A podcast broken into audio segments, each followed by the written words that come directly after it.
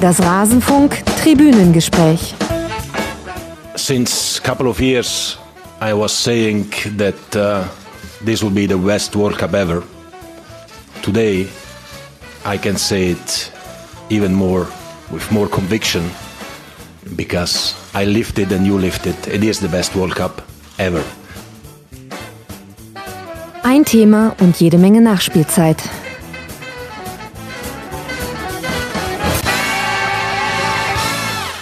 Wer hätte das gedacht? Gianni Infantino, seines Zeichens FIFA-Präsident, findet die WM in Russland ganz, ganz dufte und hat das natürlich auch genauso kommen sehen. Wir wollen diese Aussage einem Realitätscheck unterziehen und damit hallo und herzlich willkommen hier im Rasenfunk. Mein Name ist Max Jakob Ost, ich bin der Genetzer bei Twitter und freue mich, hier in einem Tribünengespräch mit zwei Menschen auf die WM zu blicken, die auch vor Ort waren und die uns ein bisschen andere Perspektiven bringen können und wo wir das dann eben mal abgleichen mit deren Sicht auf auf diese Weltmeisterschaft. Deswegen begrüße ich bei mir zum einen mit seinem Rasenfunkdebüt Nils Arnold, Ed Grummelgru auf Twitter. Er war als Fan vor Ort bei der Weltmeisterschaft. Servus Nils. Hallo, guten Abend. Hallo zusammen. Und außerdem mit dabei Hendrik Buchheister, at h-buchheister auf Twitter, freier Sportjournalist, lebt eigentlich in UK und war jetzt vier Wochen lang in Russland. Hallo Hendrik. Hallo in die Runde, freue mich dabei zu sein. Ja, ich freue mich auch gleich mit euch nochmal einen etwas anderen Blick auf diese Weltmeisterschaft zu werfen. Schließt so ein Turnier immer ganz schön ab. Bevor wir damit loslegen, möchte ich aber schnell noch ein paar Menschen danken, nämlich zum einen Achim, Moritz, Hendrik, es ist nicht der Hendrik, der hier zugeschaltet ist, Julia und Julius. Sie sind alle Rasenfunk-Supporterinnen und Supporter. Der Rasenfunk ist werbe- und sponsorenfrei. Wegen läuten wir euch herzlichen Dank dafür. Wer uns ebenfalls unterstützen möchte, erfährt alles, was er dazu wissen muss, auf rasenfunk.de slash unterstützen. Das soll es aber genug der Vorrede gewesen sein. Jetzt würde mich mal interessieren, Nils, erzähl uns doch mal kurz, wie warst du denn jetzt bei der Weltmeisterschaft? Wie lange warst du da? Wie viele Spiele hast du gesehen? Fass mal kurz zusammen, bevor wir dann ins Detail gehen. Okay, ähm, ganz grob gesagt, ähm, mein Ziel bestand davor, hört sich jetzt hoch, hochtrabend an, dass ich alle zwölf Stadien sehe. Und danach habe ich auch meine Tour geplant und so waren es ungefähr, ich glaube, es waren 15, 16 Tage. Und also nur die, die Vorrunde, da kann man die Stadien besser abklappern. Mhm. Ähm, das war eine Premiere für mich, denn bei den letzten Turnieren habe ich auch meistens das ganze Turnier begleitet. Ähm, aber trotzdem kann man in den 16 Tagen schon einiges sehen. Und du hast in den 16 Tagen wirklich alle zwölf Stadien geschafft, denn die lagen ja ultra weit auseinander. Genau, also das, ist, das ging, ähm, war vielleicht schon eine Herausforderung, habe ich beim Plan dann auch gemerkt. Das habe ich dann auch, bei, wo ich angekommen bin, andere Leute getroffen, die das gleiche Vorhaben hatten ähm, war schon so, dass sie auch davon gesprochen haben, ist nicht so einfach, wenn man die ganze WM mitnimmt, kein Problem. Ja. Aber wenn man sagt zwei Wochen, dann ist das eher sportlich. Ähm, ist auch deswegen sportlich, weil ich natürlich, mein, mein Aufhänger waren die deutschen Spiele. Mhm. Und dann darum planen. Ach, Gott sei äh, Dank hast du dich auf die Gruppenphase konzentriert, Nils. ja, haben danach auch alle gesagt, vollkommen korrekt. Alles Aber davon, gemacht. Ja, gut, davon mache ich es eh nicht abhängig. Dafür mag ich den Fußball zu sehr oder die Länder kennenzulernen. Deswegen passt es so. Ähm, ja, aber es, es gehört auch das, mich dazu, das Organis Organisieren der Reise macht auch Spaß und deswegen äh, alles gut gegangen. Ja, super. Und Hendrik, du warst jetzt auch die kompletten vier Wochen vor Ort. Wo hast du dich denn die meiste Zeit rumgetrieben? Genau, ich war tatsächlich die ganze Zeit da, den ganzen Monat. Ähm, bin jetzt auch noch da. Ich bin in Moskau gerade noch bis am Mittwoch. Ähm, ich habe mich rumgetrieben in der Vorrunde die größte Zeit in Jekaterinburg, also ganz im, ähm, im Osten mhm. dieses Austragungskorridors. Ähm, und habe mich dann eigentlich in diesen vier Wochen so nach Westen vorgearbeitet. Also ich war dann bei ein paar Spielen in Nizhny Novgorod, ich war bei Spielen in Kasan und dann jetzt zu den Halbfinals und den Finals in St. Petersburg und Moskau. Ja, Wahnsinn. Das ist immer noch schwer vorstellbar, obwohl ich jetzt mit vielen Leuten schon gesprochen habe, die drüben in Russland waren während dieser Weltmeisterschaft. Aber obwohl man all das äh, übers Fernsehen mitbekommen hat, ist es doch einfach nochmal eine lustige Vorstellung, wenn man dann in Google Maps äh, die sich die Orte nochmal anguckt und dann erstmal merkt, wie weit entfernt das von den Sphären ist, die man so selbst vielleicht mal als Tourist oder sonst wie irgendwie besucht hat. Nies, was mich bei dir interessieren würde, bist du denn Groundhopper oder woher kommt das, dass du so eine Wahnsinnstour auf dich nimmst? Du hast gesagt, du magst den Fußball. Klar, also ich liebe Fußball, sonst wäre ich nicht hier, so wie ihr beiden auch, denke ich. Ähm, ich würde mich aber nicht als Groundhopper bezeichnen, dafür mache ich das viel zu wenig intensiv. Also ich kenne die Leute aus der Szene, sage ich jetzt fast schon. Ähm, aber ich würde mich nicht so betrachten. Ich sehe un unglaublich viele Fußballspiele im Jahr, aber die schon meistens in der Umgebung, wo ich lebe, wo ich mich aufhalte. Mhm. Bei den Turnieren habe ich halt einfach den, den, weiß den Anspruch, hört sich schlimm an, aber dann einfach die Idee, sag, okay, wenn ich das Land kennenlerne, will ich möglichst viel vom Land sehen, dann reise ich viel und dann sage ich auch, okay, alle Stadien. Und das ist meistens kein Problem und ja, so gehe ich es an und dann klappt es auch meistens. Das hört sich so an, als hättest du das schon häufiger gemacht bei Welt- und Europameisterschaften. Genau, genau. Und deswegen ist auch ähm, interessant, dass du da ansprichst, ähm, dass die Entfernungen so groß sind. Ich meine, in Brasilien waren sie genauso groß und da war es noch schwieriger zu reisen, denn in Brasilien kam man ja gar nicht im Zug in Amazonasgebiet und so, deswegen äh, war das noch eine größere Herausforderung. Ähm, dafür war es halt, äh, hatte ich diesmal nur zwei Wochen ähm, Zeit, sonst ich, war ich auch die ganze WM oder EM immer unterwegs. Ähm, aber äh, mit ein bisschen Planung und Flexibilität geht es eigentlich. Und ähm, wie gesagt, für mich gehört es auch dazu, das Ganze. Also äh, die, das Land zu sehen und ähm, auch mit den Bahnen zu reisen, ähm, das macht das Besondere für mich auch, auch aus, ja. Und mhm. nicht eben, sage ich, nützt einfach ein Tagesflieger von DFB-Fanclub und fliegt zu einem Spiel hin, voll betreut und wieder zurück. Also davon bin ich weit entfernt und auch die Leute, die ich kenne. Also Aber nur als Mensch, Beispiel hättest du Oliver Porrer kennenlernen können. Ja, danke.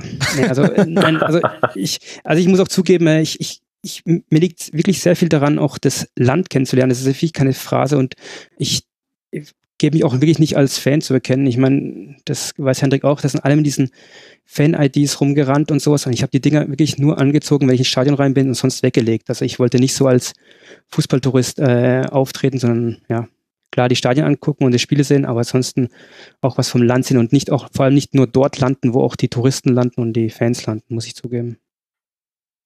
Ja. Klappt das dann auch? Ähm, prinzipiell klappt es schon. Ich hatte diesmal wenig weniger Zeit. Also vor zwei Jahren war ich auch in Frankreich unterwegs. Da ist, gut, das ist eh Europa, das ist einfach, aber da mal so viel Zeit, da ist man auch sehr weit weg und Frankreich ist auch jetzt nicht so das Fußballland. Brasilien war das noch einfacher, da war man komplett raus. Ja, ähm, ansonsten, ich es war ja alles, das kann auch Hendrik aber bestätigen, ist also alles ganz toll geregelt gewesen von Zügen und U-Bahnen und was auch alles. Ähm, aber ich auch gerne mal dann irgendwann zum Beispiel noch ein Drittligaspiel in Moskau angeguckt, weil ich dachte, ich kann nicht, äh, nicht weggehen, ohne, ohne Fußball noch in Moskau gesehen zu haben. Und allein dahin zu kommen, in so ein Vorort von Moskau, ähm, war schon eine größere Herausforderung, aber das war halt da wirklich das Wirkliche. Und dann sieht man auch, äh, dass es schon ein Riesenunterschied ist zwischen dem, was man in dem Fer im Fernsehen vielleicht sieht und den Berichten liest und ähm, was äh, Russland und Putin geschaffen haben für die Fans und das, wie es wirkliche Leben ist. Und ein, einen Tag dort draußen, das war schon, das heißt das wirkliche Russland. Das war dann auch wieder sehr interessant. Das hatte ich mir tatsächlich auch vorgenommen, mal so ein Amateurspiel mir anzuschauen. Und ich hatte auch ähm, zwischendurch mal, ich glaube, das war in Nizhny Novgorod, so zwei, drei Tage, wo nichts war und wo ich dachte, das wird sich jetzt optimal passen. Ähm, war dann aber leider nichts los zu der Zeit. Also ich habe es dann zum Keimspiel geschafft. Hätte es aber auch mal spannend gefunden, ähm, jetzt genau wie du sagst, eben mal diese, diese andere Fußballwelt und die ja wahrscheinlich viel echtere Fußballwelt ähm, Russlands zu sehen als die diese FIFA-Welt. Und ähm, weil du es angesprochen hast, was die, die Organisation und dieses Reisen und so angeht, das war auch meine Erfahrung. Also ich war jetzt in Brasilien nicht. Ich, in Russland war meine erste WM, von daher kann ich es mit Brasilien nicht vergleichen, aber ähm, das war hier, das war hier schon ähm, so an jedem Bahnhof, von dem man angekommen ist, standen direkt die Volunteers, die einem gezeigt haben, wo es zur U-Bahn geht. An jeder U-Bahn war ausgeschildert, wo es zum Stadion geht. Ähm, also das war top geregelt. Ich bin relativ oft mit diesen, ähm, die sind in Russland sehr beliebt, mit so Nachtzügen unterwegs gewesen. Ähm, die brauchen dann so von ähm, Jekaterinburg nach Kasan 15 Stunden. Ähm, und die fahren nicht besonders schnell. Also ich dachte mir so zwischendurch, da kann man mit dem Fahrrad nebenher, da ist man wahrscheinlich auch nicht, nicht viel langsamer. Ähm, aber man steigt da halt abends ein und kommt am nächsten Morgen an und ist ja, so einigermaßen ausgeschlafen. Und ähm, diese Züge waren, ähm, ich habe das, ich glaube, drei, vier Mal gemacht während der, während der WM. Die waren ausnahmslos pünktlich. Also beziehungsweise die kamen dann immer so drei, vier Minuten vor der angekündigten Ankunftszeit dann. Und ich überlege mir so, das ist ja Wahnsinn. Hier ist ein Zug, der ist 15 Stunden yeah. unterwegs und kommt dann fünf Minuten zu früh. Ähm, also das war schon, das hat mich, das hat mich echt erstaunt und man, ähm, bei mir war das auch so. Ich habe die WM halt auch vorher durchgeplant und habe mir so im Groben überlegt, zu welchen Spielen ich möchte und wie ich das dann mache und habe auch schon mal geguckt, dass ich mir die Reisen ähm, so gut es ging halt vorbuche. Und das ist dann schon ein Unterschied zwischen dem, was man sich so an seinem Schreibtisch da irgendwie zusammensucht über irgendwie Booking.com und irgendwelche russischen Bahn-Websites und äh, aber wenn man dann da wirklich vor Ort ist und sieht, ah, hoffentlich funktioniert das jetzt alles so. Ähm, aber es hat tatsächlich irgendwie alles so funktioniert. So, und das liegt tatsächlich auch daran, dass das ähm, zumindest während der WM, ich kann natürlich nicht sagen, wie sonst, aber während der WM, so dieser Ablauf, was so öffentlichen Transport anging, das war schon echt top. Ist das denn teuer, da mit diesen 15-Stunden-Zügen durch Russland zu kutschieren? Äh, ist nicht so wahnsinnig teuer, weil sonst wären die möglicherweise auch schneller. okay. Also und es ist jetzt auch nicht, es ist jetzt auch nicht der, es ist auch nicht der wahnsinnig große Komfort. Also man muss schon, wenn man, wenn man ein Problem damit hat, mit fremden Leuten auf engem Raum ähm, Zeit zu verbringen, dann sind diese Züge nichts für einen. So wenn man aber, also für mich ist das kein großes Problem und ich finde sowas auch spannend, irgendwie mal zu erleben, so weil es ja für mich auch so zum Teil zu so einer WM-Reise dann doch dazugehört, ähm, so die, so die Abenteuer dort mitzunehmen. Ähm, von daher hatte ich damit kein Problem und die Züge kosten dann so zwischen, also da kann man ja darüber sprechen, die kosten dann zwischen 40, 50 Euro. So und mhm. dafür kommst du dann halt von einer Großstadt in die nächste und das finde ich dann schon okay. Es gab während der WM auch, das war von der FIFA organisiert, so, ich weiß nicht, Nils, ob du damit Erfahrung gemacht hast, diese Fanzüge. Ähm, da konntest du dich vor dem Turnier für anmelden, konntest du Plätze buchen, mit denen konntest du dann, glaube ich, sogar umsonst fahren. Genau, also ich habe aber wiederum nicht gemacht. Genau, habe ich auch nicht gemacht. Entschuldigung, wenn ich dazwischen quetsche.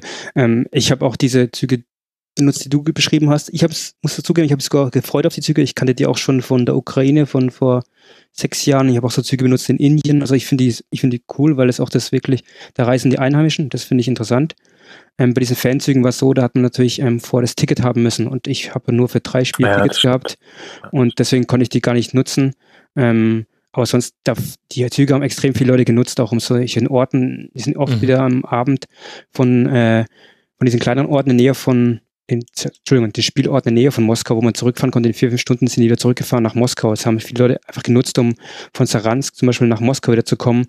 Sprich, die haben, sind wirklich nur fürs Spiel hingefahren nach Saransk und haben gleich diesen FIFA-Zug wieder zurückgenommen. Also sie waren auch komplett ausgebucht, die Züge. Genau, ich glaube, diese FIFA-Züge haben dir halt nur was gebracht, wenn du wirklich von oder, oder also nach Moskau wieder musstest oder von Moskau weg musstest. Also ich ähm, war jetzt die, wie gesagt, in der Vorrunde die meiste Zeit in, in, da im Osten und da fuhren diese Züge, glaube ich, gar nicht nicht. Äh, glaube glaub ich gar nicht. Aber dann sieht man natürlich sehr wenig vom Land. Aber wenn du das jetzt gerade schon ansprichst, Nies, du bist also losgefahren auf diese Reise mit nur drei Tickets zu spielen im Gepäck. Wie schwierig war es, Tickets vor Ort zu bekommen? Wie macht man das dann? Wie funktioniert das auch mit der Personalisierung? Ähm, also ich muss auch sagen, für mich gehört es auch dazu zum Turnier, ähm, mir die Tickets vor Ort zu organisieren, denn ich habe die Erfahrung gemacht, dass ich günstiger wegkomme. Mhm. Und zudem habe ich auch, ich habe keine Lust, ich habe dazu sagen, ich habe das ganze Turnier, ich habe die letzten Buchungen gemacht, was ich mir Züge gebucht habe, einen Tag bevor ich losgeflogen bin. Also ich war extrem spät dran. Mich stört es aber nicht, ich mag das spontaner lieber. Mit den Tickets ist es so, natürlich, das kann auch Henning erzählen, es geht darum, diese Fan-ID zu bekommen, was auch gleichzeitig das Visum war. Ohne Fan-ID kein Ticket, ohne Ticket kein Fan-ID. Man kann es drehen und wenden, wie man will, was dann ja auch erklärt, warum zum Beispiel die Stadien teilweise so leer waren in der K.O.-Runde. Mhm. Ähm, auf Deutsch, ich habe mir halt ähm, bei der Fanclub Nationalmannschaft, muss leider sagen, den unsäglichen, äh, da ich aber aus pragmatischen Gründen drinne bin, um Tickets zu bekommen, bekomme ich die Tickets auch immer, da ich da schon sehr lange drinne bin und ich habe, da habe ich mir gar keine Gedanken drüber machen können. Mhm. Habe mir die drei Vorrundentickets also für Deutschland-Spiele organisiert, habe die bekommen, Fan-ID und damit hatte ich das Visum und dann habe ich gesagt, den Rest hole ich mir einfach vor den Stadien. Ich selbst hatte, hatte keine, ich war vorhin nicht in Russland, ich wusste nicht, wie es da läuft von den Stadien. Ich kenne es von anderen Ländern her, meistens kein Problem. Ähm, was interessant war, dass der Schwarzmarkt fast nicht existent war. Mhm. Das kenne ich ganz anderen von, von Europa, von auch Brasilien kenne ich es ganz anders schwer zu sagen, warum. Ich denke einfach mal, dass die Leute auch nicht wussten. Ähm, zum Beispiel hat die Fan-ID nichts damit zu tun, welcher Name auf dem Ticket äh, gedruckt ist. Also ganz, mhm. du kannst Fan-ID in den Scanner reinschieben beim Eingangsstadion. Danach das Ticket wird nicht geprüft, ob es übereinstimmt. Ah, okay.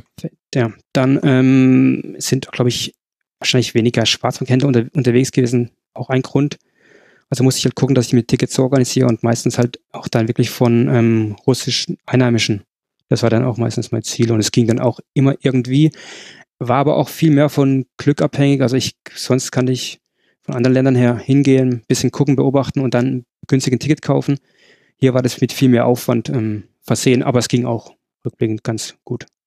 Wie lief das denn, wenn ich da einmal zwischenfragen darf, mit dieser Fan-ID? Wie lange ähm, im Voraus hattest du die? Weil ich habe das von Leuten gehört, vor allem von Leuten aus England, die dann recht kurzfristig noch nach Russland wollten, weil England dann wieder erwartend halt recht weit gekommen ist und die alle gesagt mhm. haben, jetzt wollen wir da aber auch hin, die dann während des Turniers noch diese Fan-ID sich besorgt haben und das wohl relativ unkompliziert noch ging. Wie war das denn bei dir?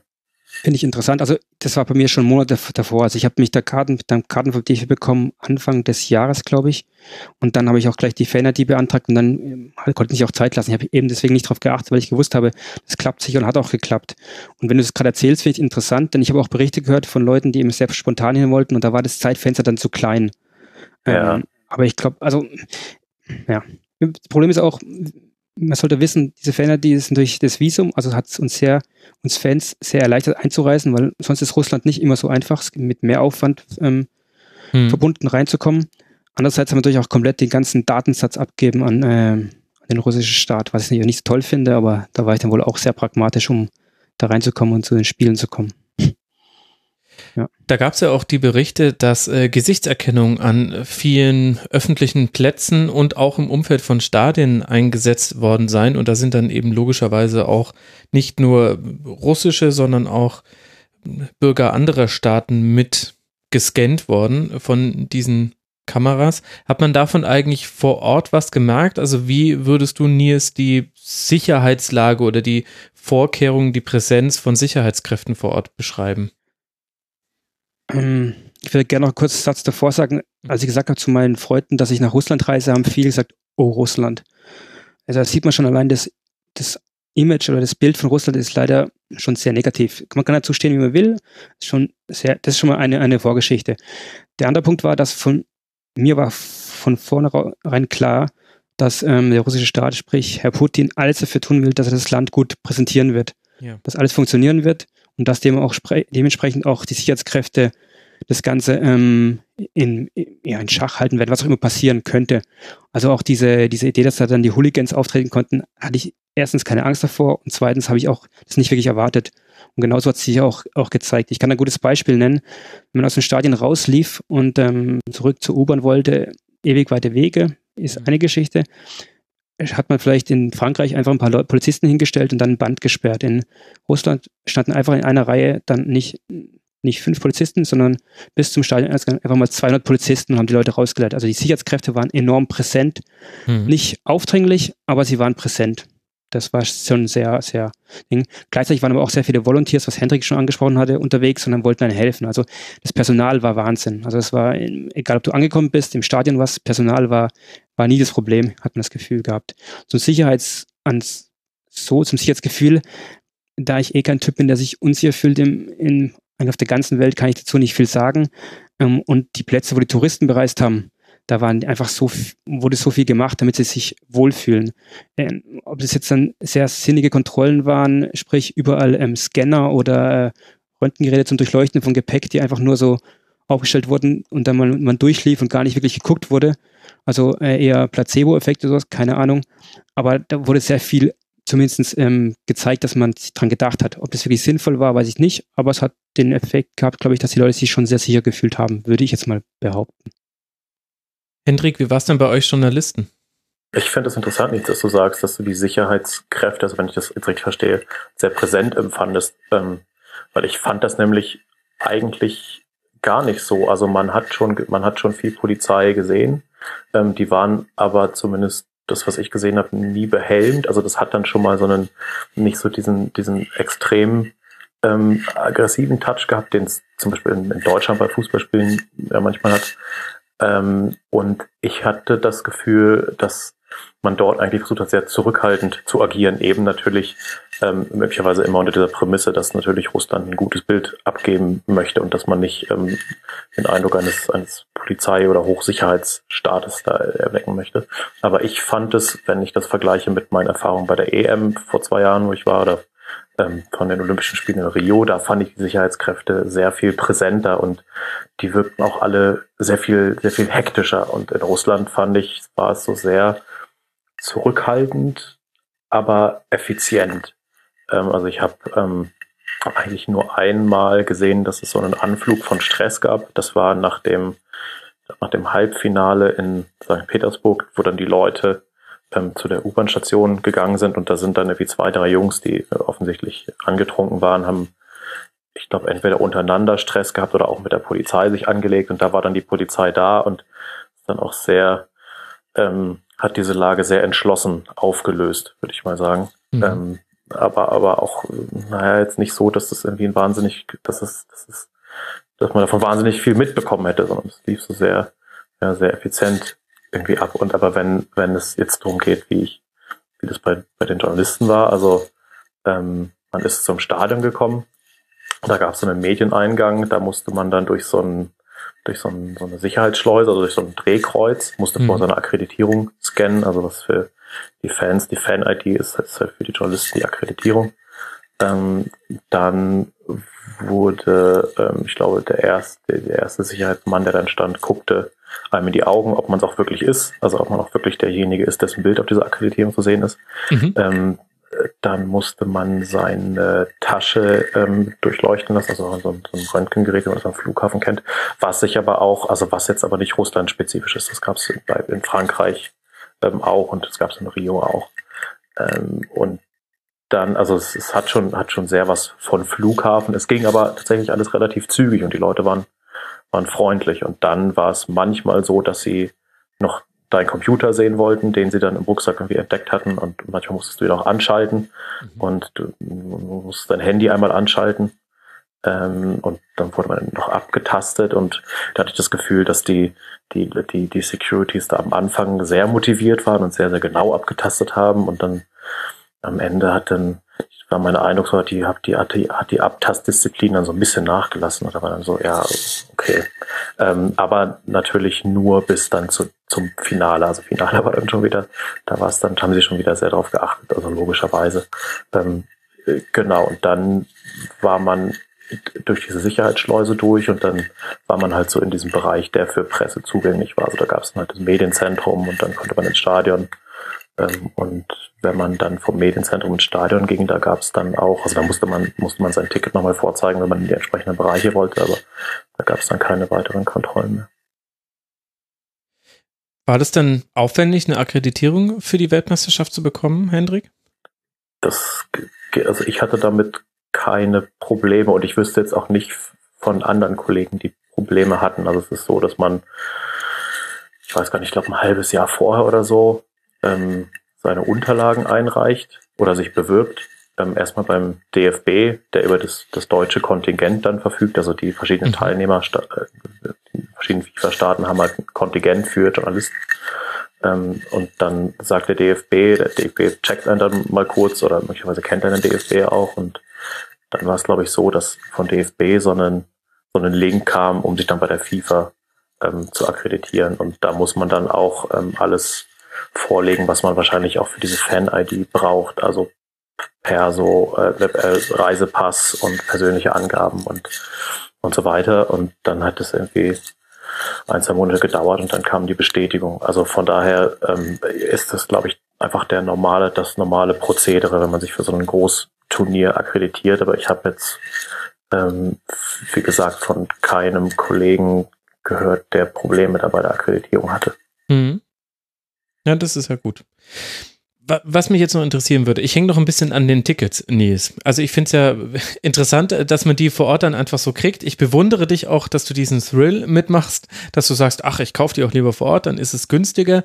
Erstmal magst du uns sagen, was heißt denn günstiger? Mit, mit welchen Preisen muss man bei WM-Spielen rechnen? Ähm, also das bekomme ich auch immer dann vor Ort raus, denn man weiß ja nie, wie es wirklich ist. Ähm, ich gehe eigentlich immer mit der Prämisse rein, ich zahle nicht mehr, als was auf dem Ticket draufsteht. Mhm. Das ist das Erste. Nach dem ersten zwei Spielen bekommt man schnell raus, was wirklich gezahlt oder gewollt wird.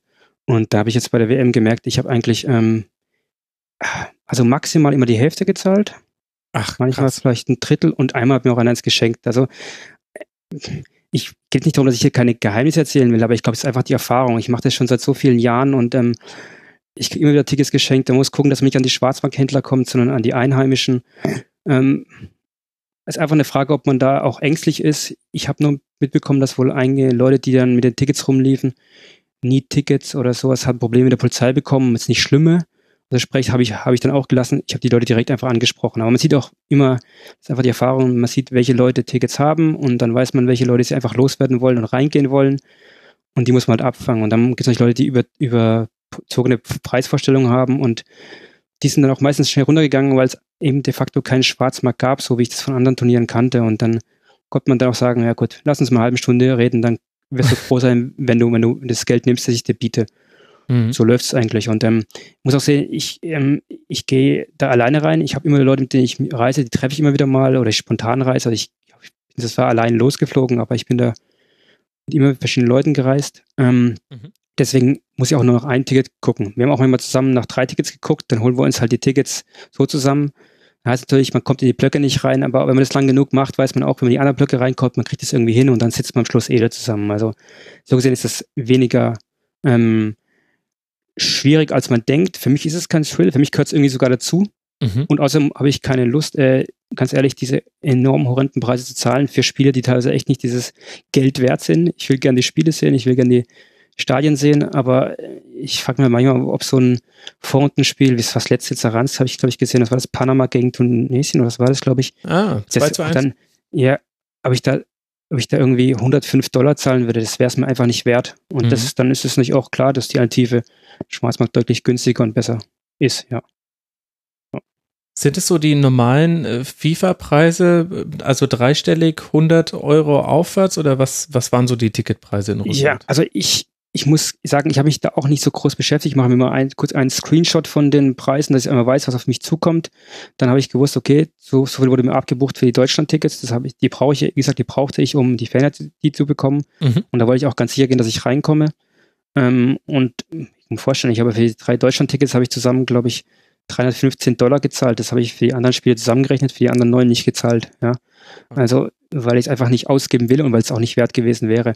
Das sind die günstigen Tickets für uns. Es gibt doch gar noch eine Kategorie 4. Ich glaube, das hattest du auch mal besprochen mit dem, mit dem Gespräch für dir vor, vor zwei Jahren mit einem. Mhm. Die für die Einheimischen, das gab es genau. auch in Russland, waren nur wenige Tickets. Kategorie 4, die kam dann, glaube ich, vielleicht umgerechnet vielleicht zu 20 Dollar oder Euro gekostet. Von denen gibt es nur verschwindend wenige. Mhm. Und die nehmen auch die Einheimischen gerne. Ich habe manchmal auch so Tickets gekauft. Zum Beispiel habe ich mir absichtlich eins besorgt, auch jetzt zu, zu Hendrik in Jekaterinburg, weil ich unbedingt auf der Tribüne sitzen wollte, die außerhalb des Stadions steht. Das war einfach mein Ziel, weil und da habe ich mir auch so eins besorgt und habe ich in die letzte Reihe oben hingesetzt, weil ich einfach das mal angucken wollte, wie das bei dem Stadion ist. Du saßt ist. da ganz oben auf dieser ja. reinen Stahlrohrtribüne. Bist du schwindelfrei, Hendrik? Nein, nee, äh, gar nicht. Also, nee, nee, bin ich echt nicht. Aber es war einfach so interessant, ein Stadion zu haben, wo man von reinguckt und wenn man daneben links und rechts rausguckt, guckt man über die Stadt. Das war, also ich fand es gigantisch, war toll, mal was anderes zu sehen und damit hat das Stadion schon was Besonderes zu, im Vergleich zu den anderen äh, doch Stadien, wo genauso, ich weiß nicht, in Sinsheim oder so stehen könnten zum Teil. Deswegen, ja. Ja, aber das war lustigerweise, also weil du das gerade sagst, dass du Nils auf jeden Fall, also unbedingt mal in dieses Stadion wolltest, so ging es mir halt auch. Also als, ähm, mhm. ich weiß nicht, so von einem halben Jahr oder von einem Jahr so bei den sozialen Medien die ersten Bilder so rumgingen, das ist übrigens das Stadion in Jekaterinburg und so sieht es wirklich aus und wie krass ist das denn? Da dachte ich, ja, das ist, da, da möchte ich hin und äh, ja, da war ich dann, saß leider, saß leider nicht auf dieser Stahlrohrtribüne. Ich bin, als ich, als ich das erste Mal dort ankam, stand ich halt dahinter, dachte mir auch, um Gottes Willen, das ist, das sieht schon, das sieht schon einigermaßen halsbrecherisch aus, aber die, ähm, ich weiß nicht, die, die russische Stahlrohrtribünenbaukunst hat da, glaube ich, echt ganze Arbeit geleistet. Also das, ähm, ich weiß nicht, du kannst aber beschreiben, wie war das denn? Also, ich fand, es hatte halt wirklich so ein bisschen was so, mir das so vorgestellt, wie wenn man so in der Achterbahn irgendwie ganz oben ist, bevor es dann abwärts geht. Naja, das ist ein bisschen wie wenn man auf auch Tribünen bei einer Rennstrecke geht, die sind manchmal auch so aufgebaut oder temporäre Tribünen bei DFB-Pokalspielen. Ähm, aber wie, wie mir das sehr gereizt. Ähm, vor allem war auch interessant, dass ich das einzige war noch so ein Bändchen bekommen habe, weil natürlich da in diesem Stahlrottibirnen haben sie keine, zum Beispiel keine Essenstände reinbauen können. Sprich, mhm. man musste dann in der Pause runterlaufen. Das ging ewig und dann wieder zu den Ständen gehen, die außerhalb waren. Habe ich gar nicht gemacht, weil ich, mir war klar, dass da komme ich nie wieder rechtzeitig rein zum, zum Anpfiff oder sowas. Mhm. Ansonsten fand ich, dass die Dinger waren natürlich top gebaut und ich fand es auch wirklich interessant. Also das, äh, ja, und wie gesagt, es ist schon was komisches. Ich war auch froh, dass es nicht geregnet hat, weil sonst wäre es nicht so toll gewesen, in der letzten Reihe da oben zu sitzen und nass zu werden. Ähm, aber war was Besonderes und ähm, sowas, sowas vergisst man eben nicht im Gegensatz zu anderen äh, Stadien und Spielen, glaube ich, ja. Das glaube ich. Aber wie weit weg war man da vom Spielfeld? Kannst du es vergleichen mit anderen Stadien, in denen du warst, die vielleicht der eine oder andere Hörer kennt? Ah, das ist, ist, schwer zu sagen. Also erstens sitzt man durch mal im Freien, also es ist jetzt außerhalb vom Stadion, das ist schon besonderer. Zweitens sitzt man ohne Dach, das ist ja heute bei Stadien kaum noch der Fall. Also da muss man schon in die alten Stadien zurückgehen. Mhm. Ähm, ich habe da einen Artikel drüber gelesen, glaube ich, dann hat jemand verglichen, wie mit, mit Prager. Ich weiß nicht, ob ihr das kennt, in Prager, das Stadion, wo da mit der Felstribüne. Fels, genau, ja, da war damals auch bei der EM, wollte ich auch unbedingt sehen und es hat schon was Besonderes und man vergisst einfach nicht, dass man in so einem Stadion, Stadion dann war. An, ansonsten ähm, die Stimmung, klar, irgendwann sind die Leute darauf gekommen, dass sie da auf den, mit den Füßen trampeln müssen. Da gibt es so ein Geräusch, was es aber auch nicht übermäßig laut war. Ähm, ähm also ich meine, trotzdem muss ich sagen, und jetzt kommt der Punkt, wo vielleicht, vielleicht noch interessanter ist, vielleicht ein bisschen jetzt äh, langweiliger ist. Ich fand das Stadion deswegen clever, weil man einfach das dann zurückbaut und hat ein Stadion, was vielleicht der ganzen Stadt oder der ganzen Fußball dort angemessen ist. Mhm. Man hat dann eben nicht ein Stadion stehen, was natürlich ein Riesenthema ist, was wahrscheinlich auch Hendrik bestätigen kann, oder was auch du auch weißt, wo dann in der Landschaft rumstehen, was mit anderen Stadien in Russland der Fall wird. Also so gesehen was Besonderes und dann noch klüger gedacht, muss ich sagen. Ja, und es ist auch wirklich hübsch. Also ich fand, ähm, das war, da war vorher dieses, dieses alte Zentralstadion, glaube ich, was so eine alte Sowjetarchitektur, äh, so eine, also eine alte Sowjetfassade hat und die war auch noch da und da haben sie dann einfach das neue Stadion, ähm, also der, was jetzt nicht Stahlrohrtribüne ist, der Rest dieses Stadions sieht so ein bisschen so aus wie so ein, wie so ein bisschen wie so ein Kochtopf, den hat man einfach reingestellt. Und ich finde, das war auch einfach ein schönes Stadion. Das hatte irgendwie was. Und das hatte jetzt nicht nur diese, diese Besonderheit mhm. äh, mit diesen Stahlrohr-Dingern, sondern das sah einfach auch hübsch aus. Und, und wie du sagst, man baut es zurück, hat dann ein Stadion für, ich weiß jetzt gar nicht, 23.000 Zuschauer oder so für den, den, den Club, der dort spielt. Und das, das, das hat dann sogar noch eine Anschlussverwendung so. Und man hat dann nicht diesen, diesen klassischen weißen Elefanten, wie das mhm, an anderen genau. Standorten der Fall ist. Da kann ich mich nur anschließen, was du gesagt hast, Hendrik. Also genau das sind auch die Gründe und das, und das habe ich auch so wahrgenommen und so sehe ich es auch. Und ähm, man, deshalb ist der Punkt auch, was mit dem weißen Elefanten und das ist natürlich auch eine interessante Geschichte, was auch ich bei anderen Turnieren schon erlebt habe. Und ich wird wahrscheinlich auch in Samara so sein, zum Beispiel, ich weiß nicht, ob du dort warst. Ein Stadion ewig weit außen. Ich glaube, es wird kein Mensch mehr so richtig nutzen. Unglaublich teuer und ich, sowas. Da war ich nicht leider. Aber ja. ist Samara dieses Stadion, was aussieht, das hatte, glaube ich, auch jemand bei Twitter geschrieben, wie dieses Stadion aus diesen Champions League Spots. Genau, es ist sternförmig und so ein bisschen, ja, also. Ja, genau, denken, wo, man immer, wo man nur denkt, ja. das ist so ein Fantasiestadion, sowas baut doch niemand. ja. Naja, und dann, dann bauen die das halt in Samara. Genau, und ich glaube das, und ja, ich will nicht wissen, wie das in zehn Jahren aussieht, wenn es keiner nutzt und bei der e bei der Bausubstanz und deswegen, da wir eh wissen, wie es alles Geld gekostet hat, ähm, ähm, ja, ich will es nicht den, den diesen Moralapostel spielen und sowas, aber das ist, äh, naja, es ja, ist schon, schon ein wichtiges Argument. Wie ist denn das, wenn wir jetzt schon bei der Eigenart der Stadien sind? Aus, Im Fernsehen sieht ja alles gleich aus. Also ja, da ragen nochmal so Stadien wie Sochi und St. Petersburg vielleicht ein bisschen raus. Da hat man dann auch noch mehr so Luft-Helikopter-Shots, die ein bisschen mehr von der Stadt zeigen. Aber so vom wie das Spiel übertragen wird, sieht ein Stadion aus wie das andere und wenn nicht irgendwo auf einer Bande groß stünde, in welchem Ort man sich gerade befindet, man würde es nicht erkennen. Und das ist ja auch so gewollt. Das ist ja alles genormt, es hat alles die gleichen Farben, die gleichen Schriften und so weiter. Wie weit muss man denn, Hendrik, von so einem WM-Stadion weggehen, um dann was von der Stadt mitzubekommen und nicht mehr quasi dieses FIFA-Labeling und diese ewig gleiche FIFA-Welt zu sehen? Tja, das äh, kommt so ein bisschen drauf an. Also in Jekaterinburg zum Beispiel, ähm, wo wir darüber gesprochen haben, da war dieses Stadion direkt am, am, so am, am Westrand der Innenstadt. Mhm. So, und wenn man dann zehn Minuten zu Fuß gelaufen ist, dann war man auf so einem der zentralen Plätze. Da steht dann wie überall an den zentralen Plätzen eine große Lenin-Statue und ein riesen Einkaufszentrum.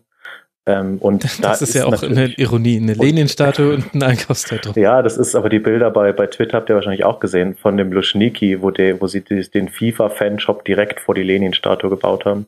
Ja, ähm, habe ich auch gesehen, ja. Genau, und, und da ist natürlich, also da ist man natürlich in der Innenstadt und kriegt schon so ein bisschen was mit von dieser Stadt auch. Mhm. Ähm, aber trotzdem ist da natürlich auch noch alles FIFA gelabelt. Also da sind überall die Fahnen, da sind überall die FIFA-Fanshops. Ähm, da stehen dann auch diese ähm, Sabiwaka-Figuren, also von diesem Maskottchen. Mhm. Ähm, so, von daher glaube ich, muss man dann schon sehr weit weggehen. Also in, ich hatte in einer Stadt eine Unterkunft, die war wirklich so ein bisschen weiter draußen, wo der Taxifahrer dann auch fragte, so, hier wohnst du wirklich? Ich war so, ja, warum nicht? Und da sah es dann schon sehr nach dem, ja, ich weiß nicht, nach dem Russland aus, wie man sich das vielleicht ähm, äh, schlechterweise vorstellt. Ähm, also da war's, da waren die, da wurden die Straßen da plötzlich nicht mehr alle drei Stunden gesäubert und da war dann auch dann waren dann nicht alle Bürgersteige frei von Zigarettenstummeln und Kaugummis und sowas. Also das war dann schon irgendwie anders. Aber ähm, so um die Stadien rum war schon war schon eigentlich überall diese FIFA-Welt oder oder auch so in den Innenstädten war das so. Ich kann mich erinnern, in Nizhny Novgorod zum Beispiel, was ich eine sehr nette Stadt fand, da liegt das Stadion ähm, auf der, der linken Seite des, des Flusses. Mhm. Ähm, da fließen die, die Wolga und die Oka zusammen, also sehr viel Wasser, sieht auch sehr beeindruckend aus von, von außen. Und auf der anderen Seite des Flusses ist dann so die, die Innenstadt, liegt dann auch so erhöht. Und von da hat man einen super Blick so über das Stadion und auch über diese, wo diese, über diesen Zusammenfluss. Und aber da ist dann auch die zentrale Straße, ist natürlich auch äh, komplett FIFA-Land gewesen jetzt in den letzten vier Wochen. Also ich kann mich dann nur anschließen, was Handik erzählt hat. Ähm, ähm, man konnte dem ein bisschen kommen, also ich bin auch Läufer, deswegen habe ich meine Joggingschuhe dabei gehabt, bin auch laufen gegangen, da war ich schnell weg aus diesem, äh, diesem Bereich. Ähm, ansonsten habe ich auch immer, wenn ich mit den Leuten geredet habe, versucht, die Volunteers oder die Leute anzusprechen und wollte sagen, okay, wo kann ich hier essen gehen, einheimisch? Und dann war der erste Satz, da, da vorne ist McDonalds, da ist Subway. Ich so, nein, nein, ich würde gerne, ich würde gerne einheimisch essen gehen. Ich habe dann mir ein paar Sachen Essen rausgesucht, die ich gerne probieren wollte. Dann waren sie erst irritiert und dann erfreut. Und dann habe ich gesagt, und dann bitte, nein, ich will nicht teuer, ich will nicht billig, einfach, wo, wo würdest du mir empfehlen, wo ich essen gehe zum Beispiel? Und so habe ich mit auch versucht, äh, das Ganze, den Ganzen anzunähern. Und es war dann auch viel angenehmer. Dann bist du in, in Restaurants gelandet, wo, ich, wo vielleicht nicht nur Fans waren. Ich will es nicht verteufeln, aber das ist eben auch der, der, mein Impuls. Ich will immer auch das Land sehen, wie es wirklich ist. Und wie Hendrik sagt, das, da landet so ein FIFA-Raumschiff in jeder Stadt und äh, um, darum ist alles abgesperrt und nur Labeling und sonst was. Es ist einfach dieser ganze, ich sag's, dieses schlimme Wort Kommerz, Fußball mhm. ist da präsent und ist einfach klar und alles sauber, perfekt. Aber mir zu perfekt. Und das gucke ich, da gucke ich, da, bin ich Fußballfan, da will ich die Spiele sehen, aber außenrum brauche ich so nicht. Und ähm, deswegen, das, wie er erzählt hat, wenn man dann weiter rausgefahren ist, war man so wirklich dann im Anführungsstrichen wahren Russland. Das kann ich nicht beurteilen, weil ich mich da auch nicht so gut auskenne. Aber es ging dann schon einfach. Also einmal mit der, mit der U-Bahn nicht in den ersten Ring in, in, in Moskau nach der ersten Station aussteigen, sondern einmal ganz rausfahren. Da sieht es dann ganz anders aus. Und ähm, das war dann schon sehr, sehr viel interessanter. Ich, ich hatte noch so eine Erfahrung, also wenn es gerade darum geht, vielleicht so das richtige Russland kennenzulernen, da waren wir auch in Jekaterinburg äh, mit einem Kollegen war ich dort unterwegs und wir ähm, hatten den Nachmittag frei und wollten ein Spiel gucken. Ähm, und dann haben wir auch überlegt, wo, wo geht man denn jetzt hier hin, wenn man nicht aufs Fanfest will, was wir nicht wollten. Und dann haben wir mal geguckt, so Fußballbar Jekaterinburg, haben wir da was gefunden, was da irgendwie empfohlen wurde und dachten, ja, das sieht doch irgendwie ganz nett aus, kann man hinlaufen, versuchen wir mal. Sind dann dahin und dann schon so es wurde dann, das war dann am Ende von so einer Einkaufsstraße und die Straße ging dann schon zu Ende. Und ich dachte, jetzt, jetzt sind wir wahrscheinlich dran vorbeigelaufen. Nee, nee, mhm. geradeaus, weiter geradeaus. Naja, und dann wurde es auch immer dunkler und dann, ach so, ja, hier unten muss es sein. Und dann musste man so eine Treppe runter in so einen Keller und ähm, kam wir dann rein, der, der Laden relativ dunkel und auch irgendwie ähm, der ganze Laden so dekoriert mit, mit Aufklebern von Zenit St. Petersburg, Hooligans und so weiter. die, zwei, die zwei Jungs hinter der Theke, die waren auch recht sportlich, würde ich mal sagen, und, und, und, und kurze Haare und das war schon so, ah, ich weiß nicht, irgendwie habe ich mich, habe ich mich nicht so ganz gut wohlgefühlt im Laden und meinte auch zu meiner Begleitung, lass mal hier lieber raus. Aber da hat er sich dann schon angefangen, mit den, mit den Leuten in der Bar zu verquatschen und direkt schon das Bier bestellt und äh, na gut, dann bleiben wir hier. Das war so ein bisschen, das fand ich so ein bisschen spooky und im Endeffekt war es dann aber so, dass der ganze Laden im Laufe des Nachmittags von Peruanern geflutet wurde ähm, und dann, dann war es eh egal, wo man da war. Aber das war so ein Moment, wo ich gedacht habe, so, boah, das ist, das ist vielleicht zumindest auch ein Stück von dem, von dem richtigen Russland. Aber das heißt ja, dass wenn man das nicht aktiv irgendwie sucht, wenn man als Fan vor Ort ist, dann sieht man doch eigentlich nur diese FIFA-Welt, wenn ich euch jetzt richtig verstehe. Äh, ja, ja, würde ich sagen. Also natürlich ist ich habe das jetzt neulich in einem anderen Podcast gehört und fand es ja nicht ganz treffend. Die WM findet ja nicht in Ländern statt, sondern die findet in FIFA-Land in Ländern statt. Also, mhm. oder wie, du sagst, das, da landet halt so ein Raumschiff und man sieht dann als, als Fan oder als Journalist wahrscheinlich noch mehr, wenn man in dieser Journalistenblase drin ist, halt immer nur einen Ausschnitt von einem Ausschnitt trotzdem ist das, was man sieht, findet ja in diesen Städten statt. Also auch wenn man durch, durch, die, durch die Einkaufsstraßen läuft, wo überall FIFA Branding ist und FIFA Merch verkauft wird, sieht man ja trotzdem, wie es dort aussieht, wie die Architektur aussieht, was dort für Geschäfte sind, was es für Restaurants gibt. Und da ist jetzt auch, auch so in den Innenstädten ist auch nicht alles Starbucks und McDonalds. Von daher, ähm, von, von daher, und von daher fühlt sich so eine WM in Russland natürlich nochmal anders an als eine EM in Frankreich zum Beispiel. Ähm, und ich würde sagen, dass man auch, wenn man in diesen, in, in, jetzt nur so in diesem, oder wenn man sich nur in dieser FIFA-Welt bewegt, kriegt man natürlich trotzdem ein Stück von dem Land auch mit. Aber natürlich viel weniger, als wenn man das macht wie, wie du, Nils, und was ich echt auch cool finde, sowas bewusst zu suchen, wenn du halt sagst, du gehst auch mal dorthin, wo jetzt nicht nur die Touristen hingehen oder fragst auch ganz konkret mal nach, nach Orten, wo man halt Einheimische trifft. Also ich wollte mich jetzt da nicht irgendwie hinausstellen, um Gottes Willen, das war nicht, nicht meine Intention. Ich nee, suche Quatsch, halt aber nur, das ist ja, Nee, Quatsch, aber es ist ja, die, die einen reisen ja so und die anderen reisen so und ich finde das total, total spannend, wenn du halt sagst, ähm, dass du halt schon auch ein bisschen was von dem, von dem echten Russland mitbekommen willst oder, oder auch sagst, du guckst dir mal ein Amateurspiel an und Total gut. Ja. Vor allem das auch noch in einem Land, in dem die Quote der englisch sprechenden Menschen nicht so hoch ist wie in anderen Ländern. Also ich war selbst einmal in äh, Russland, das ist schon ganz, ganz lange her. Ich fühle mich sehr alt, wenn ich mich daran zurückerinnere. Das war meine Kollegstufenfahrt. Und ja, es ist nicht so ganz einfach, sich zu verständigen, wenn du nicht lesen kannst, was auf den Schildern steht, weil es in diesem verdammten Kyrillisch geschrieben ist, wo jeder Buchstabe, der eine Ähnlichkeit hat zu einem Buchstaben, den man kennt, definitiv ein anderer ist. Und wo du eben viel mit Leuten zu tun hast, wo du mit Englisch nicht weiterkommst. Und dann mit Händen und Füßen, das geht dann immer besser von Tag zu Tag, aber deswegen habe ich da auch echt großen Respekt vor Nils und ich muss dich vor allem fragen, was waren denn die kulinarischen Highlights, die du da gegessen hast? Gerne, also ich kann auch ganz kurz zu diesem, ähm, mit dem Kyrillisch, das denkt man natürlich, dass es krass werden würde, aber da kann ich auch zu, zu Hendrik sagen, da die FIFA auch wirklich oder auch der russische Staat äh, schon viel geleistet, da waren da waren so viele, äh, im Bahnhof war zum Beispiel alles auch noch ähm, in unserer Sprache Lateinisch. Also sprich, man konnte immer alles auch verstehen, gar kein Problem. Okay. Und ähm, die Volontiere waren auch, guck, hat man geguckt, dass es zum Beispiel die Leute, die da an den zentralen Punkten standen, dass es Studenten waren, also Englisch konnten. Und das fand ich eh schon toll. Also ich, ich kann nur Englisch, ich kann nicht andere Sprachen, deswegen darf ich schon gar nicht erwarten, dass sie mehr können als Englisch. Und eigentlich müsste ich ja mindestens Russisch ein bisschen sprechen, wenn ich schon in ein anderes Land reise. Aber damit hatte ich gar keine Probleme. Klar ist man eine Verständigung ein bisschen schwieriger, aber das ist ähm, ähm, gar kein Problem. Und da hatte ich auch keine Bedenken vorher und es wurde ich auch gar nicht enttäuscht. Also, aber ich konnte mir auch vorstellen, ich habe das, wie gesagt, bei diesem einen Trip in die, in die Suburbs von Moskau gemerkt, als ich dann irgendwann auch ein Fußballspiel angucken wollte und davor noch im Fernsehen, da hat mich keiner verstanden. Irgendwann habe ich so halb durchgefragt, dann bin ich in so einer in so einer Weinkneipe gelandet, also eher so ein Absturz ähm, für Alkoholiker, was aber sehr toll war. Die Leute haben irgendwann gecheckt, dass ich Deutscher bin, wollten alle mit mir reden, Fotos machen und haben ihr Deutsch aus, ausgegraben. Also nee, so wirklich, dass man sich wohlgefühlt hat. Die wollten mich gar nicht mehr gehen lassen. Das war richtig angenehm. Da habe ich gefühlt, okay, die haben, die, die haben nicht zu diesem ganzen Kosmos gehört. Die haben gewusst, okay, da läuft irgendwo 50 Kilometer weiter, läuft ein Spiel in Moskau ab, aber das ähm, hat gar nichts mit den Leuten da zu tun und das war sehr interessant. Das war, die, war der eine, der eine mhm. Punkt. Der andere Punkt ist mit dem Essen. Ähm, Leider habe ich auch nicht so viel probiert. Und klar, Borscht und so weiter, das probiert jeder. Ist auch, ist auch ganz toll, also kann man nur empfehlen. Trotzdem versuche ich immer so irgendwie so eine, sag mal, äh, eine Kette zu finden, wo ich sage, das ist einheimisch. Da habe ich mich vorher ein bisschen erkundigt und da war auch, ich habe auch mh, hm, Leute kennengelernt, Deutsche, die haben sich verabredet mit den Russen in Moskau. Der hat uns vor dem Deutschlandspiel, dem ersten gegen Mexiko, durch die Stadt geführt und hat gesagt, geht dahin essen. Und da gibt es so eine Kette, die heißt, ich weiß nicht, wie ich ausspreche, Mumu. Und das ist so, wo die Einheimischen äh, essen, essen gehen. Das gibt es auch oft in so großen ähm, Einkaufszentren, ähm, aber glaube ich nur in St. Petersburg in, und in Moskau.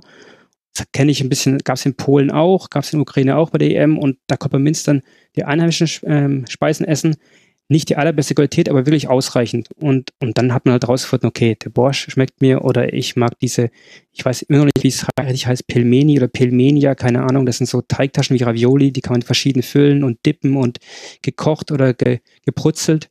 Sehr lecker, wirklich zu empfehlen. Und die habe ich dann einfach in jeder Stadt versucht auszuprobieren.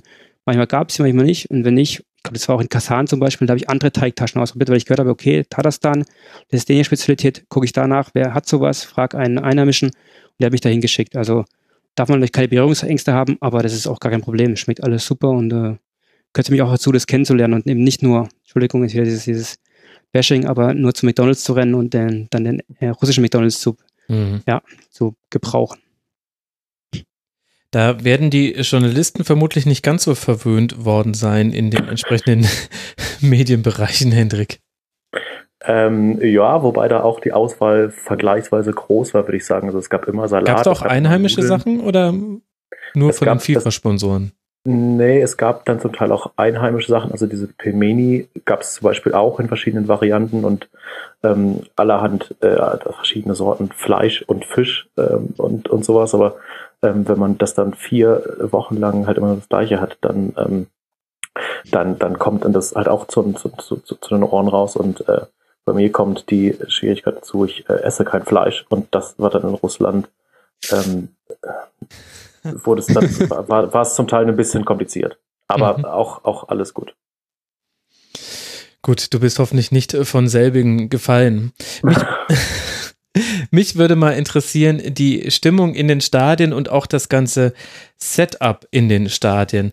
Wenn man den Taktikstream sich angemacht hat und nicht das Fernsehbild hatte, dann, ähm, dann hatte man eigentlich einen ganz guten Eindruck von der Beschallung und ich fand die Nils unfassbar laut. Also immer vorm Anpfiff lief ja nochmal so eine Techno-House-Dance-Nummer, bis dann endlich der Countdown kam und in jedem Stadion hat das gescheppert ohne Ende und ich dachte mir, meine Güte, das ist, also das hat, war schon damals bei der WM in Polen und Ukra bei der EM in Polen und Ukraine so, dass das sehr laut war. Bei der EM 2016 hatte ich das auch im Eindruck, aber irgendwie ist mir das bei jedem Spiel aufgefallen. War der Pegel vor Ort denn auch so laut oder kam das jetzt nur bei mir so rüber? Ähm, ich muss dazu sagen, ich bin zwar gewohnt, dass das von Turnier zu Turnier deutlicher hervorgehoben wird, dass die, da klar es ist durchgetaktet, was gespielt wird. Ich glaube, es lief auch immer, glaube ich, TNT von ACDC Ja, und es laufen Countdown und immer sowas. die, immer die gleichen. Genau, Songs, das ja. ist, ähm, Es läuft Das ist natürlich ich- immer Seven Nation Army. Ja, genau. Und das ist, also, ich muss sagen, oft gehe ich auch zum Spielen erst, klar, ich will ins Stadion reingehen, will das Stadion sehen, weil es ein toller Augenblick, wenn man reinläuft und das Stadion zum ersten Mal sieht. Mhm. Aber das alle andere geht komplett an mir vorbei. Ich, ich bin nicht, das ist für mich so, da habe ich, Entschuldigung, muss ich sagen, so eine Abneigung dagegen, dass ich komplett ausblende. Aber natürlich wird auch äh, damit auch die Fans über, überlagert. Wenn man, wenn es die geben würde, eine Stimmung machen würde. Also bei manchen Spielen gab es das, bei manchen nicht. Ähm, das kann wahrscheinlich auch Hendrik sehr gut erzählen von den Peruanern, die sich da einen Ruf erworben haben, allein dass ich schon äh, nur unterwegs war und gehört hat, was die Peruaner in Jekaterinburg, die 20.000 angeblich angestellt haben, da haben alle von geschwärmt. Habe ich gesagt, ja gut, ich war bei Spielen, wo halt teilweise von nur 2000 Leute oder Landsmänner von einem Land dabei waren. Also da war da nicht viel mit Stimmung. Und ähm, äh, dann natürlich schade, wenn das äh, so gewesen wäre, dass die, ähm, die Musik das übersch übertönt hätte. Ansonsten, äh, ich bin da nicht an- anders gewöhnt, selbst wenn ich ins Grünwalder gehe, hauen die jetzt inzwischen schon die, die Lautsprecher so auf und Mhm. der Laut Lautsprecher so laut. Ich bin es nicht anders gewöhnt und finde das äh, traurig, aber leider vielleicht schon dran gewöhnt, ja. Ja, also ich finde, ich finde, es kommt tatsächlich auch so ein bisschen darauf an, welche Länder dort gespielt haben oder welche Fangruppen. Also die Südamerikaner, die ja traditionell sehr viele Fans mitbringen, die machen dann schon auch vorm Spiel ein bisschen Stimmung und gerade die Peruaner, die du ansprichst, äh, die, in die bin ich mich so ein bisschen verliebt bei der äh, WM. Das war schon beeindruckend, ähm, wie viele da waren, mit was für einer Euphorie die dort waren, wohl wissend, dass ihre Mannschaft nichts, wahrscheinlich nichts reisen wird bei diesem Turnier und dann im Endeffekt sie aber doch einen, einen echt guten Eindruck gemacht haben. Und wenn sie dieses Spiel gegen Dänemark, was sie halt hätten gewinnen können, sie gewinnen, dann, boah, das wäre vielleicht ganz anders gelaufen. Aber ich fand das total beeindruckend und auch diese, diese Gesänge, die man dann das Spiel über gehört hat, die ja dann auch immer so, das südamerikanische, das, das, das klingt dann ja auch immer so sehr, sehr besonders. Ähm, das war schon, das war schon echt beeindruckend. Da konnte man sich da auch so ein bisschen drin verlieren, wenn das Spiel vielleicht gerade nicht so viel her Hm. ähm, gab. Und ich habe eine, ich habe eine, äh, ein, ein Erlebnis auch gehabt, da war ich mit einem Kollegen an einem Abend auch in so einer, so einer Art Sportsbar, das ist eine andere äh, als die, Mhm. als die vorhin beschriebene, äh, ein bisschen größer, ein bisschen heller. Ähm, wollten wir halt auch Spiel gucken und das war irgendwie zwei Tage, nachdem Peru dort gespielt hatte. Und äh, es waren aber noch alle möglichen, also sehr viele Peruaner noch da. Und wir hatten dieses Spiel erst geschaut und haben dann schon gemerkt, ah ja, so nach und nach füllt sich dieser Laden mit Peruanern und irgendwann haben die ja die Leinwand ausgeschaltet und, und, und oder nur das Spiel auf dem, auf dem kleinen Fernseher gezeigt. Und dann haben die Peruaner die, die YouTube-Playlist übernommen und dann dort ja, so peruanische Heimatmusik gespielt. Und das hat mich so ein bisschen irgendwie an, an Kölner Karneval erinnert. Also irgendwann lagen sich alle in den Armen und haben geschunkelt und geheult und von zu Hause gesungen. Also ich fand das, äh, fand das irgendwie total berührend auf eine Art und haben dann auch auch, äh, auch mein, mein, mein Kollegen und mich, die halt offensichtlich keine Peruaner sind, da total mit integriert und, und alle haben da irgendwie mitgemacht. Also das war irgendwie total nettes Erlebnis. Und dann sind das sind dann irgendwie so Sachen, die man so, die man so neben der Strecke irgendwie mitnimmt, die mit dem Sportlichen gar nichts zu tun haben, die aber trotzdem, ja, dann so ein Turnier halt dann irgendwie die dann halt auch einfach hängen bleiben. Und ähm, ja, ansonsten zu dieser, also vielleicht mal um auf diese Anfangsfrage zurückzukommen, zu dieser Beschallung. Also ich fand das auch extrem. Ich verstehe es auch nicht, warum man Fans nicht die Möglichkeit gibt, sich vom Stadion so ein bisschen, äh, vor dem Spiel vielleicht so ein bisschen einzusingen. Mhm. Ähm, aber das ist ja was, was es ja in der Bundesliga mittlerweile auch nicht mehr gibt und in der Champions League äh, auch nicht mehr gibt. Also das muss man, glaube ich, mittlerweile in Kauf nehmen, dass es bis zum, also jetzt ist es wirklich bis zum Anpfiff, dass es noch diesen Countdown gibt. Also bis das Spiel wirklich angepfiffen wird, wird man ja beschallt. Ähm, ja, das ist so. Und ich äh, dann aber auch einige zu der, zu der Stimmung, einige Spiele erlebt, wo man das Gefühl hat, da sind jetzt überhaupt keine Fans von den beteiligten Mannschaften.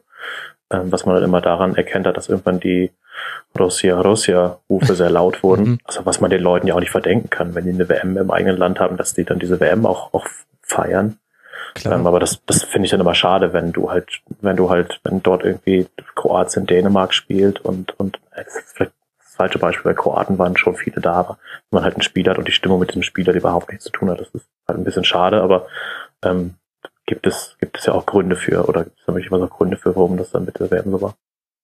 Du hast einen interessanten Punkt angesprochen, Henrik. Also ähm, ich früher ich bei der anderen Turnieren habe ich mir Gedanken gemacht, wenn ich mir Spiel, äh, Karten von den, den Stadien geholt habe, okay, da spielt eine europäische Mannschaft, es ist schwieriger, Tickets zu bekommen, als zum Beispiel, wenn jetzt eine südamerikanische Mannschaft spielt. In diesem Turnier war es andersrum, das hast du auch gemerkt. Die Fans ja. aus den südamerikanischen Ländern waren deutlich präsenter als die europäischen. Und ich glaube einfach, das hat viel dieses Bild oder dieses Problem, das gerade zwischen Europa und Russland zu tun ist. Und deswegen auch der Heimatschule, wo hieß, nach Russland, nee, da habe ich keinen, keinen Bock zu reisen, da fahr mal lieber alleine.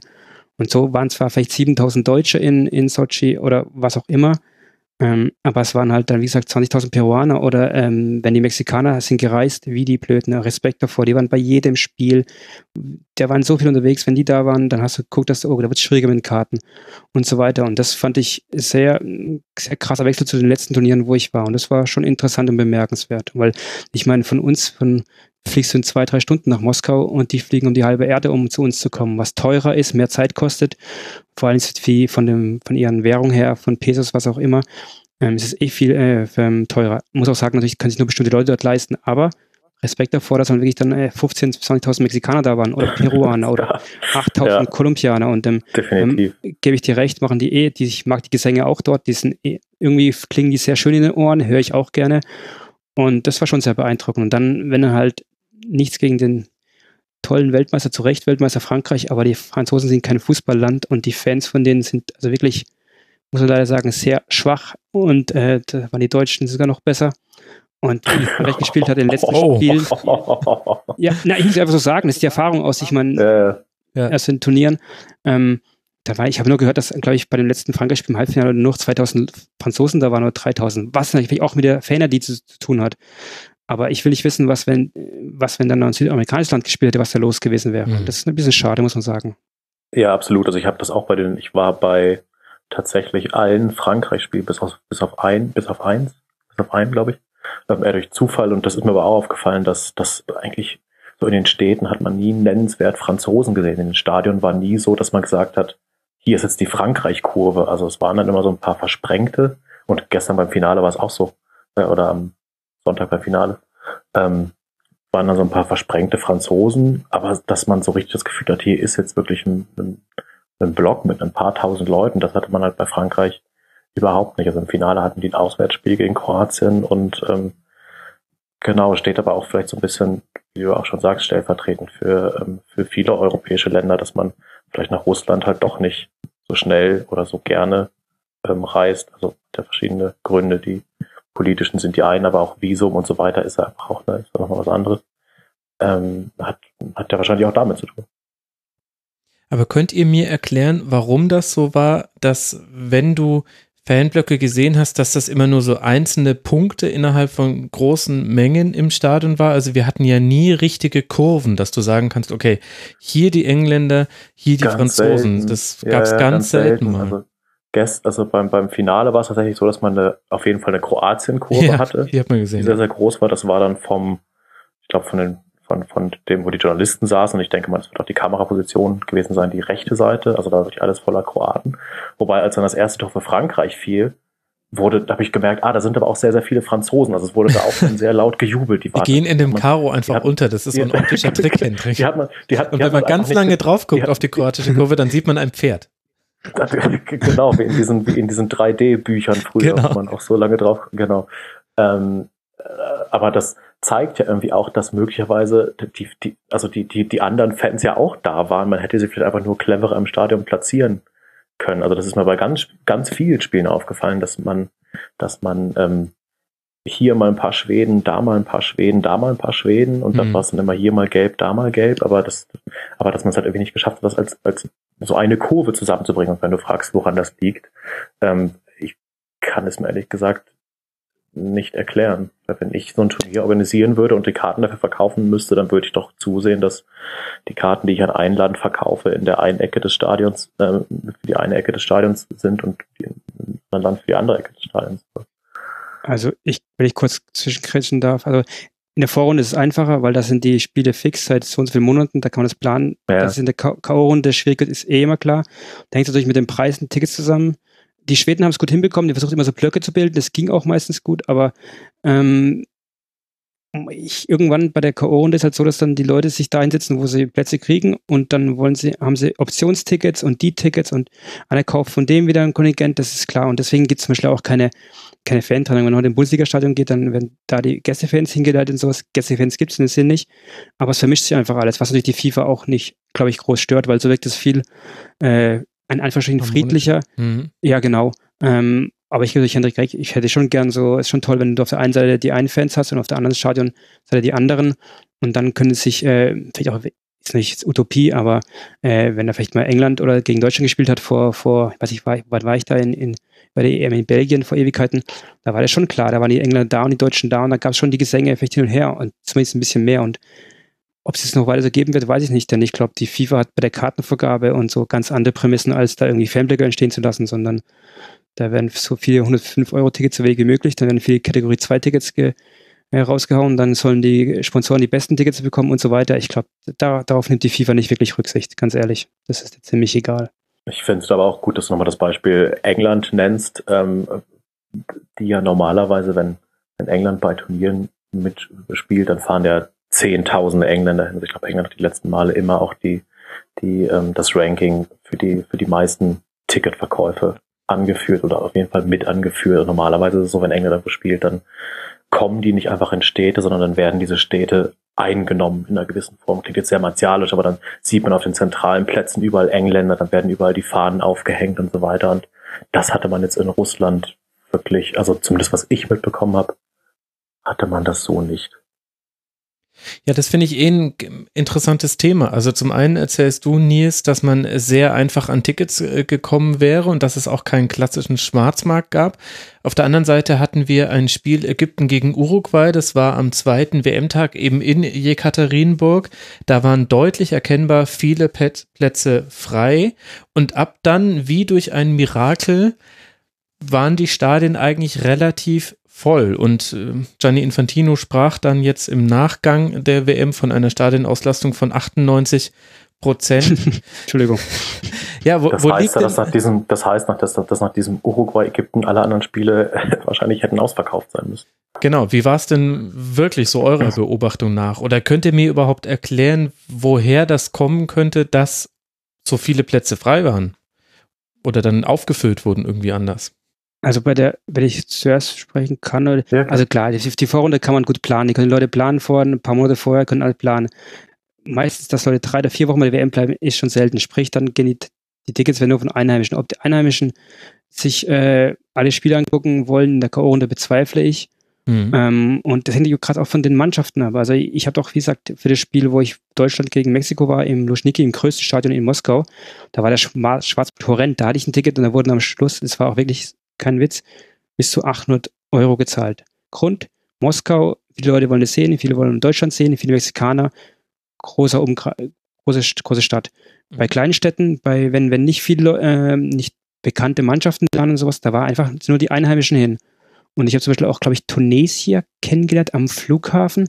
Die haben mir erzählt, Tunesier aus Deutschland, und die haben mir erzählt, dass sie äh, Tickets für Spiele hatten. Dann haben sie gewusst, dass sie rausfliegen, haben gesagt, verlassen, äh, verlassen sie vorher schon Russland und lassen die letzten Tickets verfallen. Mhm. So. Und so entsteht halt so eine, so eine Melange in den K.O.-Spielen, wo sagt, dass die Tribünen wirken nicht voll und sie sind auch nicht voll gewesen. Ich, ich wandere immer rum bei den Spielen, setze mich hin am Schluss, wo ich will, hole mir ein billiges Ticket und lande irgendwo auf der Haupttribüne oder neben den Presseplätzen. Irgendwie geht's immer und immer aber das, aber du bist ja der MacGyver der Stadionbesucher. Na, so krass ist nicht. Es geht wirklich einfach. Man muss nur einfach ganz locker das angehen. Aber was ich sagen will, ist, ähm, das ist kein Russland-spezifisches Problem. Das ist oft bei K.O. unten so. Das ist nichts, nichts Neues, glaube ich. Deswegen, ich will es auch nicht so negativ auslegen ich weiß nicht, ob sie dann bei dem, nachdem gemerkt haben, bei diesem Ägypten, was für ein Spiel in Uruguay, Uruguay ob sie dann Leute reingesetzt haben. Ich kenne ich kenn mich da nicht aus, ich weiß nicht, ob sie es gemacht haben. Aber ich war jetzt in keinem Stadion, außer diesem Deutschland, ähm, Mexiko-Spiel, wo es wirklich ausverkauft war. Und es gab immer noch viele Plätze. Aber es das heißt nicht, dass es einen Schwarzmarkt gab. Die, warum die Karten nicht genommen wurden, ob sie dann Sponsorenkarten verfallen sind, ob die Einheimischen nicht hingegangen sind, was auch immer, weiß ich auch nicht. Ähm, ist schade. Ich kann mir vorstellen können, dass Einheimische zu, sag mal, normalen Preisen auch gern angeguckt hätten. Aber eine 105 Dollar Karte für einen Einheimischen, für irgendwie so, sag mal, so ein Spiel wie am Schluss, was ich jetzt gesehen habe in Sarans zwischen Tunesien und noch was, wo Panama, wo die ausgeschieden sind, ob man das zahlen will, das verstehe ich dann schon, dass es keiner zahlen will. Also nur als Beispiel genannt. Ja.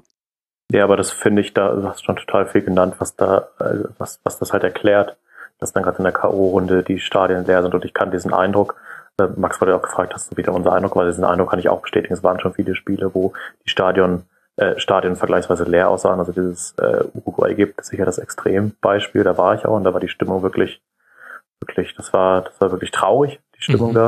Aber ich kann mich auch erinnern, jetzt beim Halbfinale in St. Petersburg, Belgien gegen Frankreich da waren auch wahnsinnig viele freie Plätze, so wie ich das gesehen habe. Und wir haben ja schon gesagt, die Franzosen haben jetzt nicht so wahnsinnig viele Leute dabei gehabt und äh, bei den Belgiern ja, war es irgendwie ähnlich. Dann ist dieses Stadion, halt 65.000 Leute gehen da rein.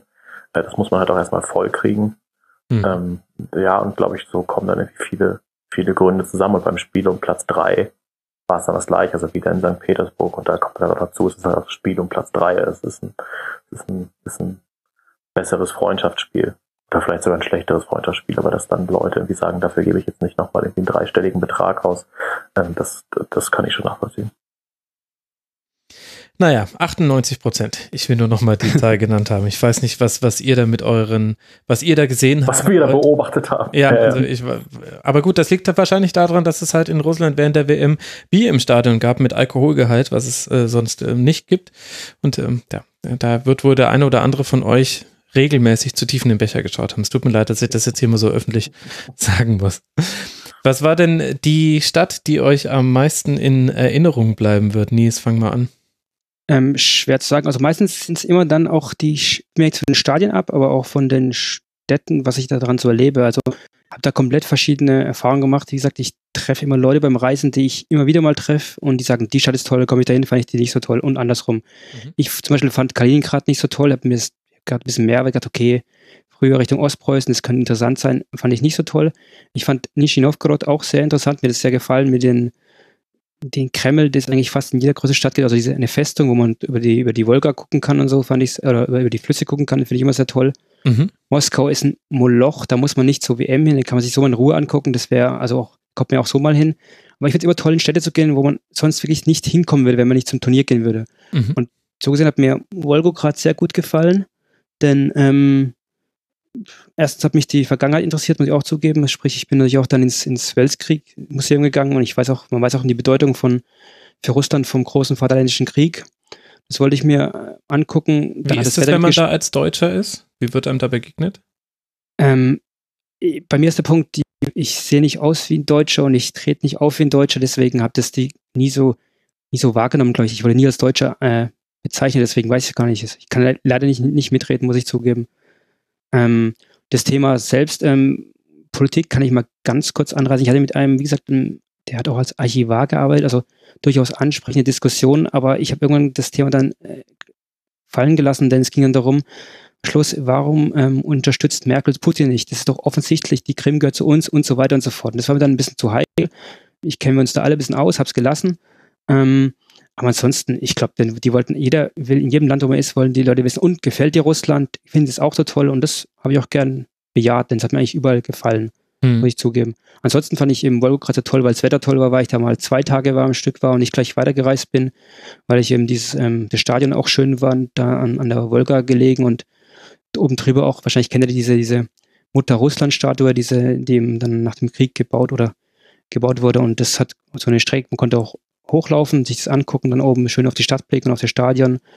Mir hat es sehr gut gefallen und ähm, auch die Geschichte hinten dran war und es war schon sehr, also ich will nicht sagen berührend, aber wenn man sich vorstellt, ähm, 70, 80 Jahre davor und dem, was da passiert ist und dann stehen wir hier und feiern, fand ich schon sehr, sehr krass. Ich weiß nicht, ob das alle Leute so gesehen haben, aber deswegen bin ich auch ins Museum rein. Und ich muss auch sagen, die Deutschen, die ich alle getroffen habe, die wollten auch alle ins Museum rein, sind auch ins Museum reingegangen.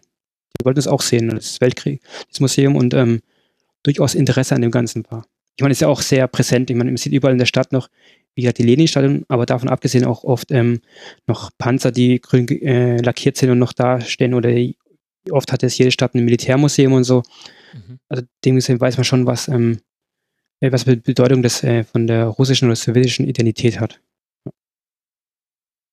Hendrik, an was wirst du dich wahrscheinlich noch länger erinnern? An welche Ja, also Orte? kann ich, genauso kann ich erstmal genauso unterstreichen, was du äh, Nils gesagt hast, zur, zur eben Bedeutung ähm, des Zweiten Weltkriegs für Russland und diese Präsenz, die das halt noch in gewisser Form hat. Also alles, was du jetzt gesagt hast, also habe ich genauso auch wahrgenommen, ohne jetzt selbst in, in Wolgograd gewesen zu sein. Ähm, von den Städten, die mir am meisten in Erinnerung bleiben, also ich meine, klar, Moskau zu sagen, ist jetzt irgendwie einfach. Moskau ist, wenn man hier ist, schon eine sehr beeindruckende Stadt. Ähm, aber, aber da kommt man tatsächlich immer mal irgendwie hin, so von den Städten, die ich jetzt noch nicht, oder ich war vorher schon einmal in Moskau gewesen, ich kannte das zumindest so ein bisschen von den Städten, in denen ich noch nie gewesen bin und ja, wo man vielleicht auch abseits von so einer WM halt nicht unbedingt hinkommt, fand ich auch Nizhny Novgorod tatsächlich am besten, weil dieser Blick über diese beiden Flüsse, das hatte schon echt was. Ähm, man hat dann so auch Richtung Stadion geschaut und von, von hohen Ufer auf der, auf der gegenüberliegenden Seite. Das war schon wirklich beeindruckend. Ich habe da irgendwie ein paar echt nette Restaurants und, und Bars irgendwie gefunden, ähm, in denen ich dann Fußballspiele mal angeschaut habe. Ich eine, eine, eine Bar gefunden so einem Hinterhof, ähm, wo dann, da ich das England-Kolumbien-Spiel mir angeschaut und da haben dann plötzlich alle Leute für England gejubelt. So, wo man auch irgendwie dachte, hä, aber es, es hieß doch, dass die Russen die Engländer nicht mögen und eigentlich, also wo man dann auch so einen Reality-Check bekommt und, und dann merkt, na, es ist natürlich alles viel, ähm, viel, Schicht, äh, viel, viel, vielschichtiger, als man sich das vielleicht so vorher irgendwie, irgendwie vorgestellt hat. Ähm, also von daher so von was, was die Stadt an sich und aber auch die Leute und die Sachen, die man da so machen konnte, anging, fand ich auch nicht in Novgorod wirklich. Das wird auf jeden Fall in Erinnerung bleiben. Ich habe am letzten Tag noch eine Fahrt mit der Seilbahn über die Wolga gemacht. Wenn man dann nochmal merkt, was, was die Wolga für ein wahnsinnig breiter Fluss Wahnsinn. ist, ist man, ist man mit so einer, mit dieser Seilbahn irgendwie 20 Minuten unterwegs. Das ist unfassbar, aber wirklich so, ja, das sind so Sachen, die erlebt man halt so schnell nicht wieder und von daher mhm. das absolut in Erinnerung bleiben. Und welches war das schönste Stadion? Oder das bemerkenwert, bemerkenswerteste? Gut, über Jekaterinburg haben wir jetzt schon äh, gesprochen. Dürfen wir das nicht mehr nennen?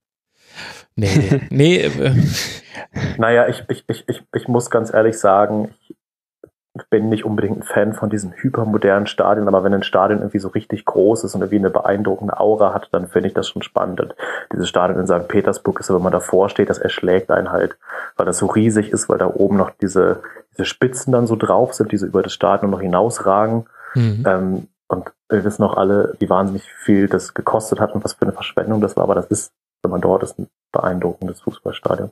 Und Luschniki also man sieht so die Verschwendung wenigstens auch. man sieht die Verschwendung auch genau. Ähm, so und und ähm, aber ich fand auch Luschniki wirklich ein sehr sehr schönes Stadion, auch ein sehr würdiges Finalstadion.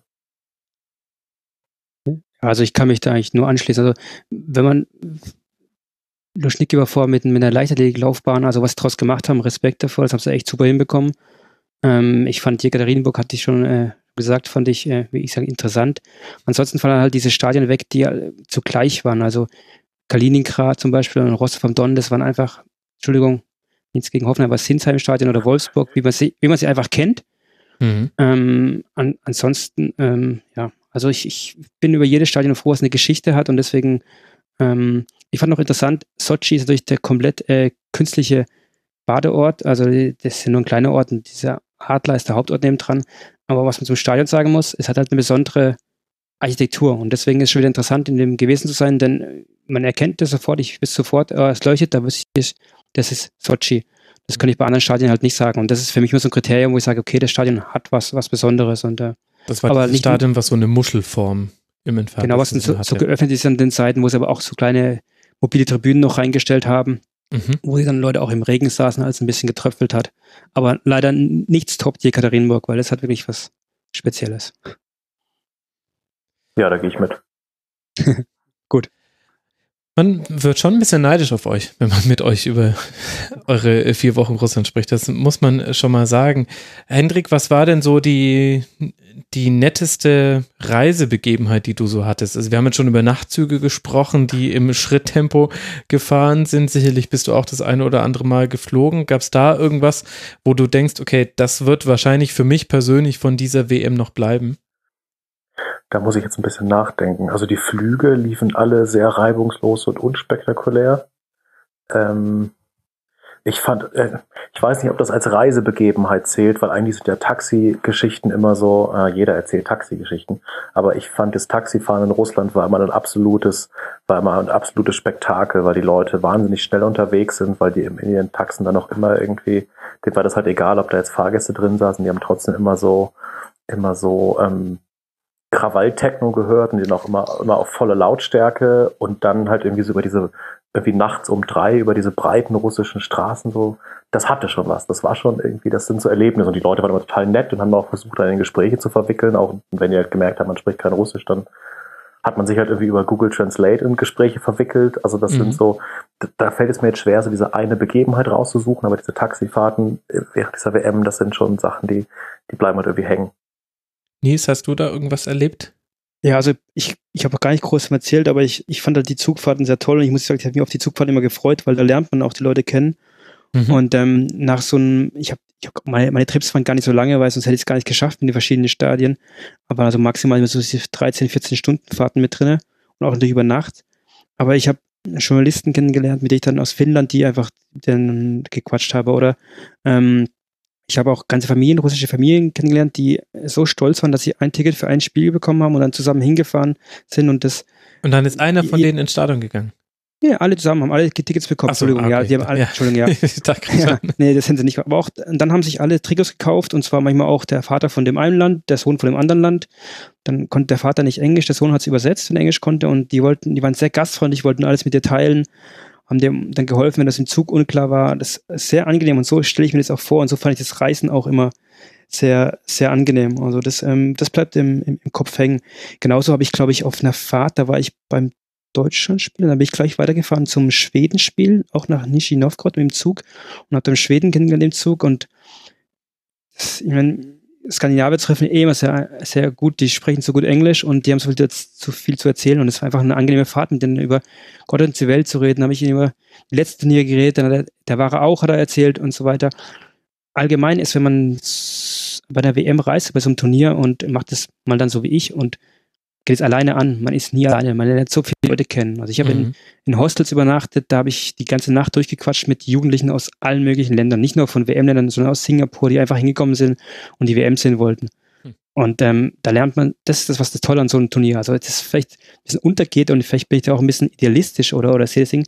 Aber das finde ich sogar ein bisschen Völkerverständigung da, wo alle Spaß haben wollen und dann, selbst wenn sie nur aufs Fanfest gehen und ein bisschen trinken wollen oder was auch immer, ähm, man lernt sehr viele Leute kennen und die einfach nur Spaß haben wollen im Fußball und das ist schon sehr angenehm. Und die Sprachbarrieren, in Englisch gibt es die eigentlich nicht und bei den Russen kann man die auch immer irgendwie umgehen und deswegen äh, bleibt sowas immer hängen. Ganz viele Gespräche mit ganz vielen Leuten. Ich muss sagen, das hört sich wirklich sehr gut an und hört sich so an, dass jenseits von all dem Kommerz und all dem, was die FIFA da tut, um auch die Gastgeberländer zu gängeln und noch den letzten Euro rauszupressen, dann doch viel von dem noch bestehen bleibt, was eben einfach so Turniere auszeichnet, dass man sich einfach ja, mit Menschen aus ganz, ganz vielen Ländern trifft und ganz interessante Erfahrungen macht und einfach viel Neues entdeckt und das alles in einer schönen Atmosphäre, wo man alle das gemeinsame Interesse am Fußball teilt. Das hört sich schon wirklich eigentlich hört sich wirklich gar nicht so weit weg von der Best äh, World Cup ever.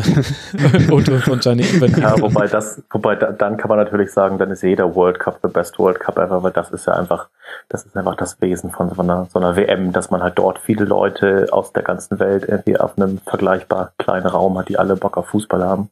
Mhm. Ähm, und halt alle irgendwie gerade, gerade fremd dort sind, wo sie sind. Von daher das ist natürlich nicht russlandspezifisch, aber ich habe das genauso gefunden, äh, genauso empfunden. Also ich noch nie in so in so kurzen Zeitraum so viele Leute aus so vielen verschiedenen Ländern getroffen oder oder kennengelernt oder so. Das ist schon, naja, das, das, das macht dann schon auch also, neben der ganzen Arbeit macht es dann das doch extrem angenehm. Ja, so hört es sich an. Gab es dann auch Vorurteile, die äh, jetzt nicht mehr habt und die ihr jetzt stellvertretend auch bei allen Hörerinnen und Hörern aufbrechen könnt über Russland, über die russischen Menschen? Also ich, ich, ich gehe immer davon aus, dass ich eben vor sechs Jahren in Polen in der Ukraine war und ähm, als die Auslosung war und hieß, dass Deutschland in der Ukraine spielt, ich dachte, hm, okay, ich hätte kein Polen gesehen. Am Schluss war ich so froh, weil ich die Ukraine so toll war, weil ich die Leute toll fand und äh, das Land. Deswegen fand, war für mich auch klar, so komplett verschieden kann Russland nicht sein und deswegen wurde ich auch nicht enttäuscht. Mhm. Und ähm, ich fand es auch toll in Land sein, wo du siehst, die Leute sind einfach, sprechen eine andere Sprache, ist eine andere, andere Schrift, die kleiden sich anders, essen andere Sachen. Das macht es erst interessant, in Land zu reisen. Deswegen wurde ich auch jetzt nicht ähm, enttäuscht oder in eine andere Richtung. Mir ist nicht absolut klar, dass zum Beispiel, wenn ich mit Polizisten geredet habe, dass die anders auf mich reagieren, als auf einen Einheimischen reagieren. Das wurde mir auch bestätigt und es ist auch so gewesen. Mhm. Ähm, ansonsten, ich meine, ich habe zum Beispiel, ich kann eine Geschichte erzählen, immer witzig im, im Stadion, äh, da haben sie mich darauf hingewiesen, dass ich doch bitte beim Deutschlandspiel, als ich in der Sonne stand, mein Trikot wieder anziehen sollte. Und dann habe ich gesagt, ja, warum denn? Und dann habe ich gesagt, eine FIFA-Regel. Und dann habe ich gesagt, nee, das sehe ich nicht ein. Und sie noch dreimal gekommen, der Volunteer, und irgendwann hat sie aufgeben, weil sie äh, ähm, mir nichts sagen konnte. Ich glaube, wenn du sonst im Spiel bist und bei einer russischen Liga und dir sagt, vielleicht dann irgendeine, irgendetwas, was du machen sollst oder nicht und du legst dich dann mit dem an, dann tust du es ähm, ist es nicht so mhm. genau, dann, dann macht man es auch nicht. Das haben auch Leute bestätigt, dass äh, so, ich habe einmal einem Polizisten genau beim Eingang ähm, widersprochen, das fand er nicht so witzig. Da habe ich gefragt, warum das so ist und er sagt, wir diskutieren nicht, eindeutig zu verstehen gegeben. Ich will es gar nicht schlecht machen. Es geht nur, da habe ich mir gemerkt, okay, wir Fans, uns ging es da auch sehr gut, muss man sagen und ähm, das darf man nie vergessen. Also, ich meine, wir durften die U-Bahn umsonst benutzen. Wir, die Touristen, die das Geld haben, mhm. die Fans. Die Einheimischen mussten für die U-Bahn teilweise zahlen und haben weniger Geld. Also nur als Beispiel. Also uns wurde schon sehr viel für uns gemacht. Nur, ich gehe jetzt nicht direkt auf deine Frage ein, aber das ist bei mir so hängen geblieben eben. Ähm, und ansonsten, es gibt für mich keinen Grund, jetzt, wenn natürlich die Probleme, die man die ausblendet, ähm, nicht nach Russland zu reisen. Schönes Land, es gibt eine andere Kultur, es zu entdecken, was auch immer. Ähm, man muss ja mit sich vereinbaren können, man sagt, okay, ich will da nicht hinreisen, weil ich nicht äh, den Herr Putin unterstützen will oder andere. Aber dann dürfte man in viele andere Länder auch nicht reisen, muss man ehrlicherweise sagen. Ja, du, ich lebe in Bayern, also. ja, da bin da ich vollkommen d'accord mit dir. Genau, ja. Gottes Willen, Bayern. ähm, ja. ja. aber ich. Ey, ich du bist bald nicht mal mehr EU, Hendrik, also ruhig. ähm, ich ich würde mich da äh, also eigentlich genauso anschließen, dass natürlich man, wenn man als Fan oder als Journalist dort unterwegs ist, ist man in einer privilegierten Stellung, weil man Sachen darf, die der einheimische Russe, wenn nicht gerade äh, die Menschen, in Russland leben, wenn nicht gerade WM ist, nicht dürfen. Ich glaube, das, Max, hattest du in der Folge mit der Katrin Scheib mal besprochen, mhm. als zum Beispiel darum ging, ähm, was das Alkoholtrinken auf der Straße angeht und solche Sachen. Oder, oder Nils, wie du sagst, wir dürfen halt mit der U-Bahn kostenlos fahren. Die Leute, die dort leben, müssen halt für die U-Bahn zahlen. Von daher sind wir natürlich in einer absolut privilegierten Lage und, und, ähm, und, und es war klar, dass Russland alles dafür tun wird, ein möglichst gutes, freundliches, offenes Bild abzugeben. Und, und deshalb war diese WM natürlich schon, ist das natürlich eine politische WM so, aber das vorausgeschickt ähm, waren die Erlebnisse, die man dann vor Ort hatte, alle absolut positiv. Also ich würde jetzt nicht sagen, dass ich groß mit Vorurteilen nach Russland gereist bin, aber mit ja, schon in Form von, von so gemischten Gefühlen von wegen mal, mal gucken, wie das alles wird. Und, ähm, die Leute waren ausnahmslos nett, sehr, sehr hilfsbereit. Ähm, wurde auch schon von vielen anderen Leuten geschildert, die dort waren, dass die, dass die, die Deutschen und Russen einfach sehr, sehr hilfsbereit sind.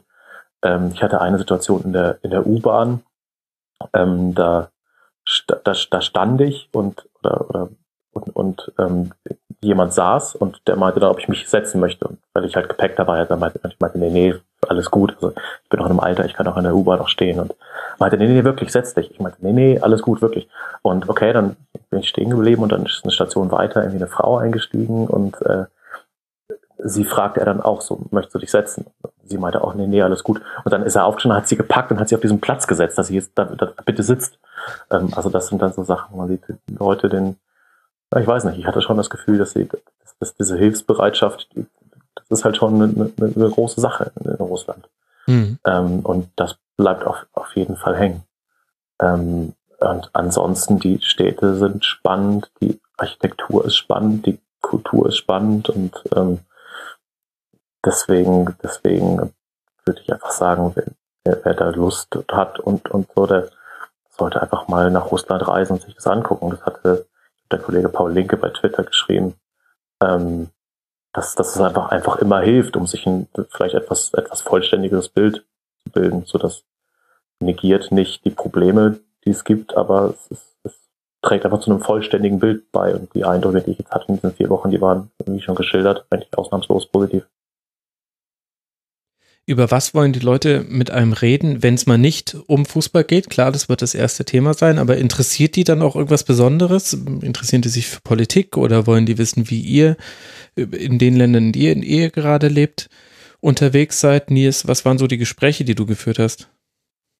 Ähm, also leider haben sich gar nicht so viele Gespräche ähm, ergeben. Prinzipiell ist es immer so, dass die Leute natürlich wissen wollen, wie, wie einem Russland gefällt. Und da rede ich auch gern drüber und sage auch, ähm, zum Beispiel, mir gefällt auch in Russland auch, dass es zum Beispiel nicht ganz so perfekt und sauber ist, zum Beispiel wie in Deutschland. Ich mag das lieber, deswegen gerade ich auch gerne andere Länder, wo ich sage, es muss nicht unbedingt äh, Europa sein. Das sage ich den Leuten auch, erkläre es denen, da wundern sie sich drüber, weil sie finden das toll. Sagen mir aber auch zum Beispiel gesagt, dass das halt wirklich sehr, wie auch vorhin schon Henrik erklärt hat, in diesem Innenraumbereich bei der FIFA, in der Städten war das extrem gecleant und sauber mhm. und es gab auch keine, wurde natürlich auch, man muss sagen, die Obdachlosen wurden beiseite geschafft und sowas. Es muss man einfach sagen, ist passiert. Also es gab einfach, war sauber und perfekt, aber es war schon zu sauber.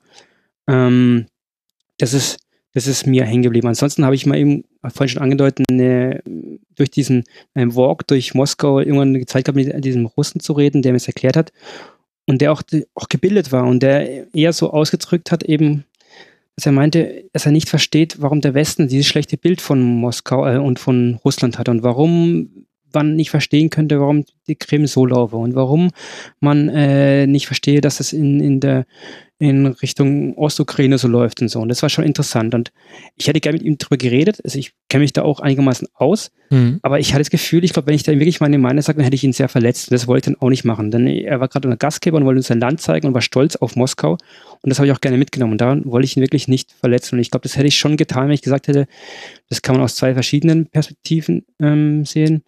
Ähm, ich habe es mal so glaub, formuliert im Tweet, dieses Land ist halt riesig und so groß wie das Land ist, sind auch teilweise die Komplexe und der Stolz. Ähm, ich finde es ein ganz tolles Land. Also die, die Flüsse sind riesig, die Gebäude, die Städte und der Stolz auch. Die können auch viel stolz sein, aber auch teilweise die Komplexe, die sie haben. Und das hat man schon auch gemerkt, wenn ich mit den Leuten länger mal unterhalten habe. Es war nicht oft der Fall, aber das hast du schon gemerkt. Und ähm, du merkst schon, dass das nicht alles in Ordnung ist zwischen äh, Russland und vor allem gerade jetzt vielleicht mal, sagen wir mal, Europa und so weiter. Das ist mir so hängen geblieben, wenn ich mit den Leuten darüber gesprochen habe. Ja, kann ich im Grunde nur so bestätigen. Also ähm, Max, du meintest ja, über was man gesprochen hat, wenn man nicht über Fußball gesprochen hat. Vielleicht muss man aber trotzdem noch einmal sagen, also wenn man gesagt hat, man kommt aus Deutschland, mhm. dann war natürlich gleich, ach, Deutschland, was war denn da los? Und woran hat's denn gelegen? Ach, so schade. und ist, ja, ist ja unglaublich. Und also da kann man, da kann man. Und dann habt ihr gesagt, da, äh, da die, haben, man, die haben nicht die Hunde mitgesungen. dann haben sie gesagt, ach so, ja klar, haben wir uns auch schon gedacht. Genau, und falscher Hashtag. Und, genau. äh, do you know Oliver Bierhoff? do, do, do, you do know what means?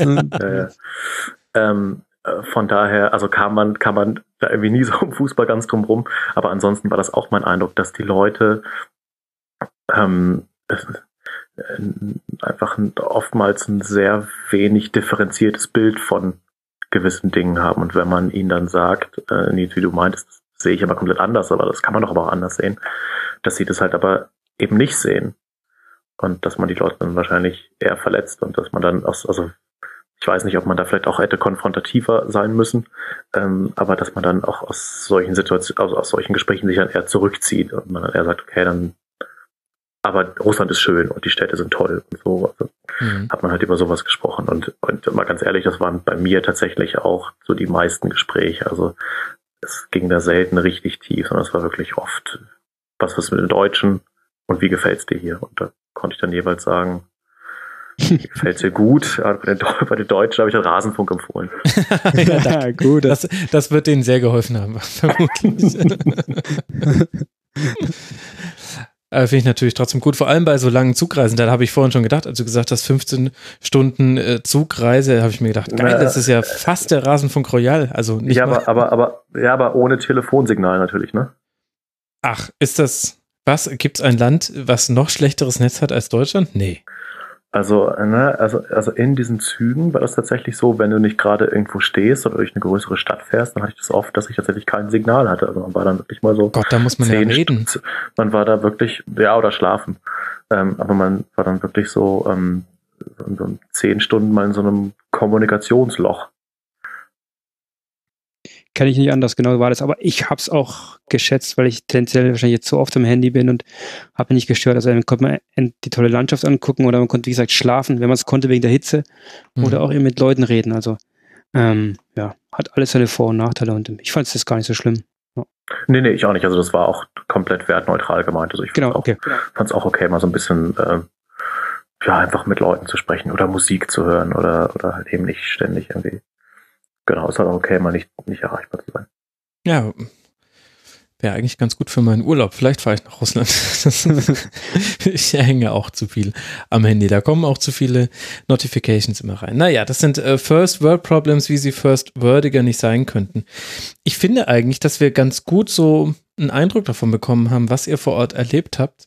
Tolle, tolle Reisen, die ihr da hattet. Der eine beruflich, der andere privat und doch irgendwie sich ähnlich und ja, in, in, einfach einem faszinierenden Land, was wir ja auch schon durch die ganzen Sendungen mit Katrin Scheib gehört haben, mit der ich morgen auch nochmal einen Kurzpass aufnehmen werde. Das heißt, von der kriegen wir auch nochmal so einen Moskauer Blick dann auf, wie war jetzt diese WM insgesamt. Und dann haben wir, glaube ich, ein ganz rundes äh, Paket äh, geschnürt hier im Rasenfunk. Gibt es noch irgendwas, was ihr loswerden wollt? Rückblickend jetzt auf dieses Fußballturnier oder habt ihr alle Dinge erzählt, die euch auf dem Herzen lagen? Nee, ich habe das Gefühl, wir sind durch alles irgendwie ganz gut durch und haben, glaube ich, so alles irgendwie angesprochen, was, was man da irgendwie zu sagen kann. Also natürlich ist jetzt die große Frage, was heißt das für dieses Land? Mhm. Ähm, aber so, wenn es tatsächlich darum geht, was hat man so erlebt, glaube ich, irgendwie haben wir viel besprochen. Und ich fand das Nils aber total spannend, mal so die, diese Fansicht zu sehen oder auch von jemandem, der tatsächlich als Fan so mal die, die WM unterwegs war. Also ich fand das einen spannenden Einblick. Es ist vor allem interessant zu sehen, wenn wir äh, drauf gehen, was in, in vier Jahren sein könnte, was dann los ist. Denn dann das wäre jetzt meine Abschlussfrage gewesen. Ja, Entschuldigung, das war nicht. Also, nee, also, also was ich sagen würde, erstens an alle Leute, der Appell reist, guckt es euch an. Es ist immer lohnenswert, sich eine andere Sicht, hat auch Hendrik ganz toll gesagt. Das ist genau der Punkt, einen eigenen Eindruck zu verschaffen. Und zweitens, ähm, aus, sagen wir, aus Fußballfansicht oder Traditionssicht weiß ich, wenn ich da hinreisen sollte, in vier Jahren, was da stattfinden wird. Und es ist für den Groundhopper ein Paradies, weil er jeden Tag drei Spiele sehen kann. Das lässt sein Herz hüpfen. Die Frage ist, was mache ich nach vier Tagen, weil ich alle Stadien durch habe und es gibt kein Alkohol und es gibt keine Kultur. Also nicht mich bös gemeint, übertrieben formuliert. Was mache ich dann? Und ähm, dann äh, werden sich viele Fans noch an, an Russland zurückerinnern und denken, dass es Paradies war, dass das alles da zu entdecken gab. Ich will es nicht so schlecht machen, aber vielleicht werde ich auch äh, ganz überrascht in vier Jahren, wer weiß, keine Ahnung. Ähm, aber also in Russland ist immer eine Reise wert. Aber du wirst auf jeden Fall wieder auch Katar mitnehmen. Ich sag für jedem Turnier, ich mach's nicht und dann mache ich es doch. das ist so, so ein, ey, es, es, alle lachen darüber mich und glauben mir sowieso nicht mehr. Aber ich kann mir vorstellen, dass ich mir, da kann, kann hier keine vier Wochen sein werde. Wenn Hendrik da arbeiten muss, hat er wahrscheinlich kurze Wege, das wird toll für ihn sein. Die Frage ist halt, ähm, ob er jeden Abend äh, Tage an einer Hotelbar äh, sich einen Abendtrink genehmigen möchte, der immer gleich ist. Das weiß ich nicht. Ich, ich gibt ja. was zu sehen, auf jeden Fall. Vielleicht fliegen wir mal nach Oman rüber und sonst was. Es gibt viel zu sehen. Aber insgesamt muss ich sagen, äh, da war dann Russland wahrscheinlich noch das Paradies dagegen für. Ja. Genau, es sind ja, das sind ja noch viereinhalb Jahre Zeit, sich das zu überlegen, ja. ob man das dann macht. Ähm, aber äh, ich finde auch, dass, oder das haben jetzt noch andere Kollegen gesagt oder geschrieben, dass Russland vielleicht schon so ein bisschen die, die letzte WM war, wie man sie kannte, also in einem ganzen mhm. Land und irgendwie halt auch im Sommer. Und da ist Katar natürlich, also alleine schon wegen dieser beiden Aspekte, ähm, nicht sagen, dass es noch andere gibt, aber wegen dieser beiden Aspekte wird es natürlich eine ganz andere werden. Mhm. Ja, mal gucken. Ich meine, dann wird natürlich die Nordamerika, Mittelamerika WM noch kommen. Dann, wenn ihr mich fragt, kommt dann China. China. Ähm, also Eindeutig China. Das könnte natürlich dann wieder interessant werden, wenn man da dann auch die Möglichkeit hat, viel zu sehen. Aber zwischendrin gibt's haben ja wir noch die, die Euro 220. Genau, genau, über die wollte ich gerade noch sprechen. Irgendwie ja, also wenn man jetzt eure Geschichten hört, was ihr so erlebt habt und was ihr von diesem Land zu erzählen habt, finde ich es irgendwie noch dramatischer, dass es jetzt diese aufgebrochene Euro gibt. Es kann auch sein, dass es besser ist, dass man vielleicht noch mehr sieht, aber vom Gefühl her, ja, in meinen Kopf ist noch nicht so ganz rein, dass das eine EM ist, die über ganz Europa verteilt ist und so schön das Signal sein mag, aber ich glaube, irgendetwas wird fehlen. Ich ringe da auch noch mit mir, ob ich das jetzt, wie ich das finden soll. Also ich finde, es widerspricht natürlich ganz krass so einem Turniercharakter, also wie man das kennt, dass die Turnier, dass das Turnier in einem Land ist, dass man dadurch immer so auch über die, ob am Fernsehen oder vor Ort so ein bisschen was mitbekommt über Land und Leute und, und das fällt natürlich da komplett weg. Ähm, so, andererseits kann man natürlich auch sagen, ob du jetzt in Russland 15 Stunden mit dem Zug fährst oder ob du mit Billigflieger irgendwie weiß nicht, drei Stunden von München nach Bukarest fliegst, ähm, macht da wahrscheinlich auch gar nicht mehr so den großen Unterschied. Also ich bin da, ich ringe da auch noch so ein bisschen mit mir, wie ich das finden soll. Und wird aber, also das wird unbestritten sein, es wird ein ganz anderes Flair als eine WM. Da habe ich eigentlich gar nichts hinzuzufügen, genau. Also ich glaube, da wird nicht diese Turnierstimmung aufkommen, wie es wird. Ich, ich will es nicht komplett verteufeln. Kann ja, ist ja auch nur, soll nur eine einmalige Sache sein. Ähm, vor allem ist auch interessant natürlich für, für Länder, wo niemals eine EM bekommen würden, ob es jetzt, glaube ich, Aserbaidschan mhm. ist oder sowas, die kriegen Spiele, das finde ich schon mal toll. Ähm, aber da wird dieses, dieses, dieses Flair wird komplett äh, flöten gehen, weil wenn ein Spiel in Deutschland ist, dann ist ja nicht in ganz Deutschland EM-Stimmung, glaube ich. Also nicht mehr als es, äh, also nicht nichts, wenn man es vergleicht zum Beispiel mit der WM 2006. Und ähm, das ist schon schade, ja. Muss ich schon sagen. Denke ich jetzt mal. Aber auch da will ich, vielleicht, vielleicht läuft es ja ganz anders. Ich bin da kein Prophet, ich weiß es nicht. Genau, ich meine, du wirst ja eh nicht hingehen, haben wir ja gehört. Und dann sprechen wir nach der EM dann, wie es dann, wie es dann war. Ach ja, als du jetzt Aserbaidschan gesagt hast, da hätte ich jetzt fast schon wieder ein Fass aufgemacht. Das ist ja sportpolitisch und politisch an sich auch nochmal ein ganz eigenes Ding. Aber das wollen wir jetzt, wollen wir jetzt nicht berühren. Ich, es gab auch genügend Negativ-Berichterstattung, würde ich jetzt mal sagen, hier im Rasenfunk. Also ich habe auch viel, glaube ich, hinter die Kulissen von FIFA und ähnlichen Konstrukten geguckt. Jetzt haben wir mal so ein bisschen das, was Gianni Infantino im Intro gesagt hat, mit euren Erfahrungen abgedeckt. Und ich muss sagen, es war hochspannend, euch äh, zuzuhören. Und ich bin ein bisschen neidisch über die Erfahrung, die ihr sammeln konntet. Meine WM-Erfahrung deckt sich mit dem, was ich jetzt gerade hier erlebe. Ich stehe an meinem Schreibtisch und vor mir läuft das Aufnahmeprogramm. Das war meine WM, meine WM-Erinnerung. Die längste Reise, die ich unternommen habe, war von hier ein Stockwerk runter ins Schlafzimmer und dann bin ich dort ins Bett gefallen. ist auch was Besonderes. Naja, nein, nein, nein, ich wollte mich nicht beschweren. Es ist ja, es ist ja schön, dass man für Fußball gucken dann irgendwie auch noch ähm, ja, Geld verdienen kann damit und ja, das zum Beruf machen kann. Brauche ich dir, Hendrik, ja auch nicht zu erzählen. Das ist ja, we are living the dream. da lacht er. ja, nein, es, es ist natürlich, äh, ich will es natürlich in keiner Form irgendwie klein machen, weil bei so einer WM unterwegs zu sein und so eine Reise mitzuerleben und bei einem WM-Finale zu sitzen, das ist natürlich, das ist großartig. Ähm, aber andererseits ist es natürlich auch Arbeit.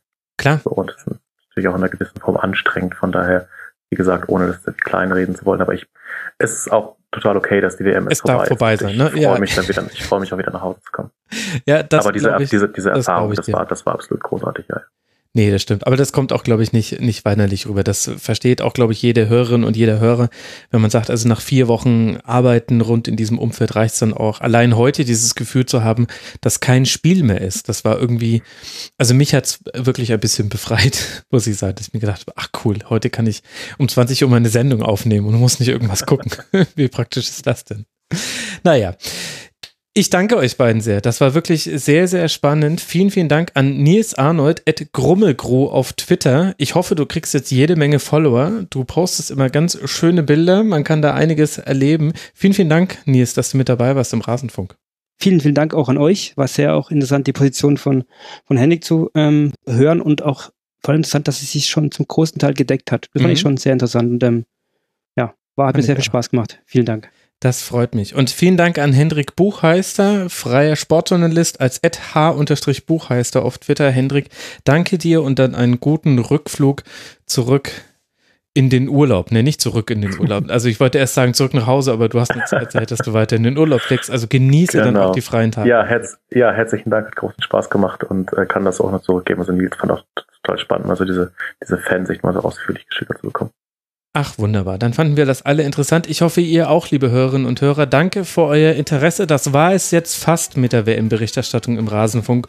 Morgen wird noch ein letzter WM-Kurzpass erscheinen und dann ist die WM auch hier im Rasenfunk offiziell vorbei und damit dann auch eigentlich erst so wirklich die WM vorbei. Im Grunde läuft sie gerade noch. Das wissen bloß viele nicht. Vielen Dank für eure Aufmerksamkeit, liebe Hörerinnen und Hörer. Vielen Dank für eure Unterstützung. Rasenfunk.de slash unterstützen ist die Zauber-URL. Bis bald mal wieder. Macht's gut. Ciao. Das war das Rasenfunk-Tribünengespräch. Wir gehen nun zurück in die angeschlossenen Funkhäuser.